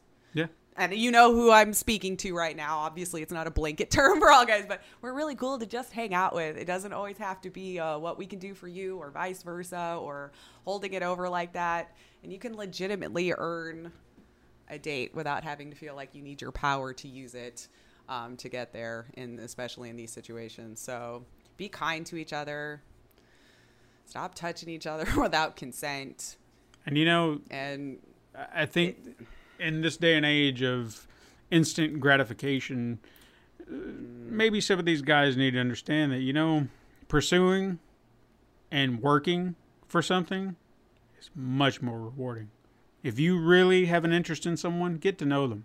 Show that you but care. also read the room. and read the room. Because if she's not interested, quit putting her in such an awkward position of constantly having to deny you to the point she's just ghosting you. And then when she ghosts you, then you're calling her a bitch for this, that, or the other. It's like we Right. tried to say no kind Yeah. so many times. I just mean in the sense that if there is a chance, mm-hmm. then, Yeah. then then work at it. Don't don't just jump headfirst in saying, she said hi to me. I'm going to say you go out with me. No, no, no, no, no. No, no, no, no, no. Reel it in. Take a breath. Get to know someone. You might find out that you have absolutely nothing in common. You might not like her after all. Yeah. yeah. I mean, yeah. it could it could be that simple. You could be infatuated with how she looks and then find out she's the worst possible human being on the face of the planet. You don't know, and vice versa. Exactly. To a guy, to a girl, but it also, it, I mean, I'm not gonna lie. We all know that it, guys are more garbage than women. I'm not saying that there aren't more or there aren't garbage women out there, but the deck is stacked more into garbage men mm-hmm. because men are morons. I say that as a man. I know. I like I can't speak for personal experience there, but I mean I have dealt with my fair share of hmm. morons. That's for sure. I know it's not uniquely men. Women do it too. I have read stories about women doing the same thing to even other women mm-hmm. in the workplace. Like this is not an exclusive thing, but And- and even holy crap, how disproportionately it was is just. And this is what they've been dealing with for years. And even look at that. Even look at that. What you're saying right there. What happens when it's reversed? A woman rapes a man or makes him. It- They don't it- take it seriously either. Yeah, it's because, dude, you should love that, man. Oh my god, I wish I Exactly, could and- do that. Oh man, I would love that. That is so toxic to do too, and I will defend that as well. Like we should create a space where it's okay for men to come forward and not get degraded for not being man enough, for Mm. not knowing how to handle. Dude, that's called you raping her. I've heard that excuse too, and I was like, really? No, come on. Like we've we've got to make it more safe for everyone to come forward and Yeah. and and and believe them. And please, for the love of God, if you're that person jumping into everyone's comments, but what about the liars? I not kindly, not even. I'm not. Take yourself out of the conversation. You're adding nothing of value, and you're just sullying the cause. Yep. And and and and rant on that. Mm-hmm. I think we've said our piece. I think we have.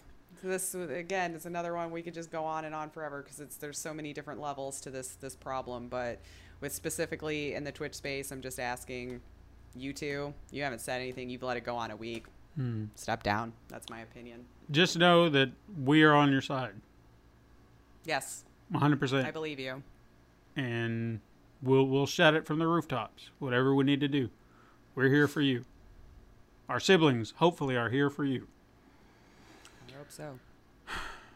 But guys, I know we went uh, long, but the apocalypse happened. I'm telling you, man. It was there was a lot to cover this week, and thank you if you're still with us. I know it was a lot and probably some uncomfortable conversations, and And thank you for sticking with it.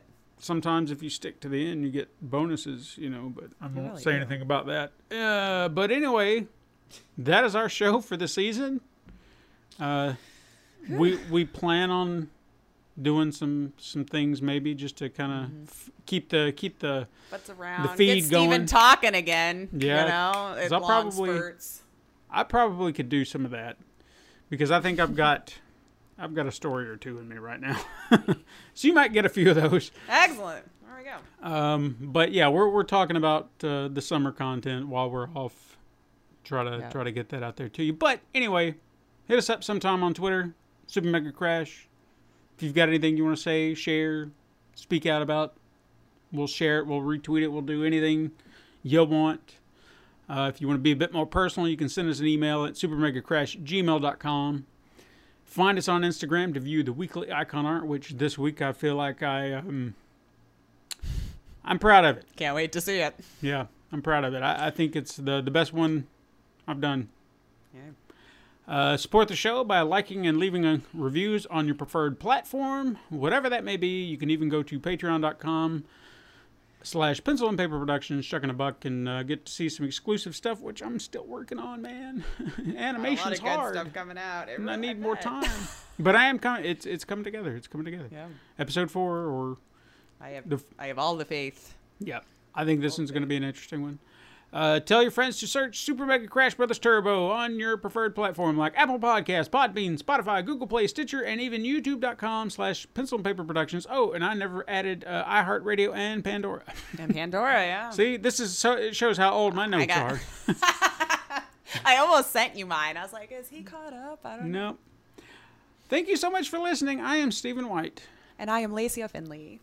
Join us again when we return uh, in a month or so. we probably should have figured this Yeah, out. we should have. Professional podcasters. Dun, dun, dun. It's three years. We should have figured this out by now. But join us again when we return uh, later on. Super Mega Crash Siblings. But until then, game on.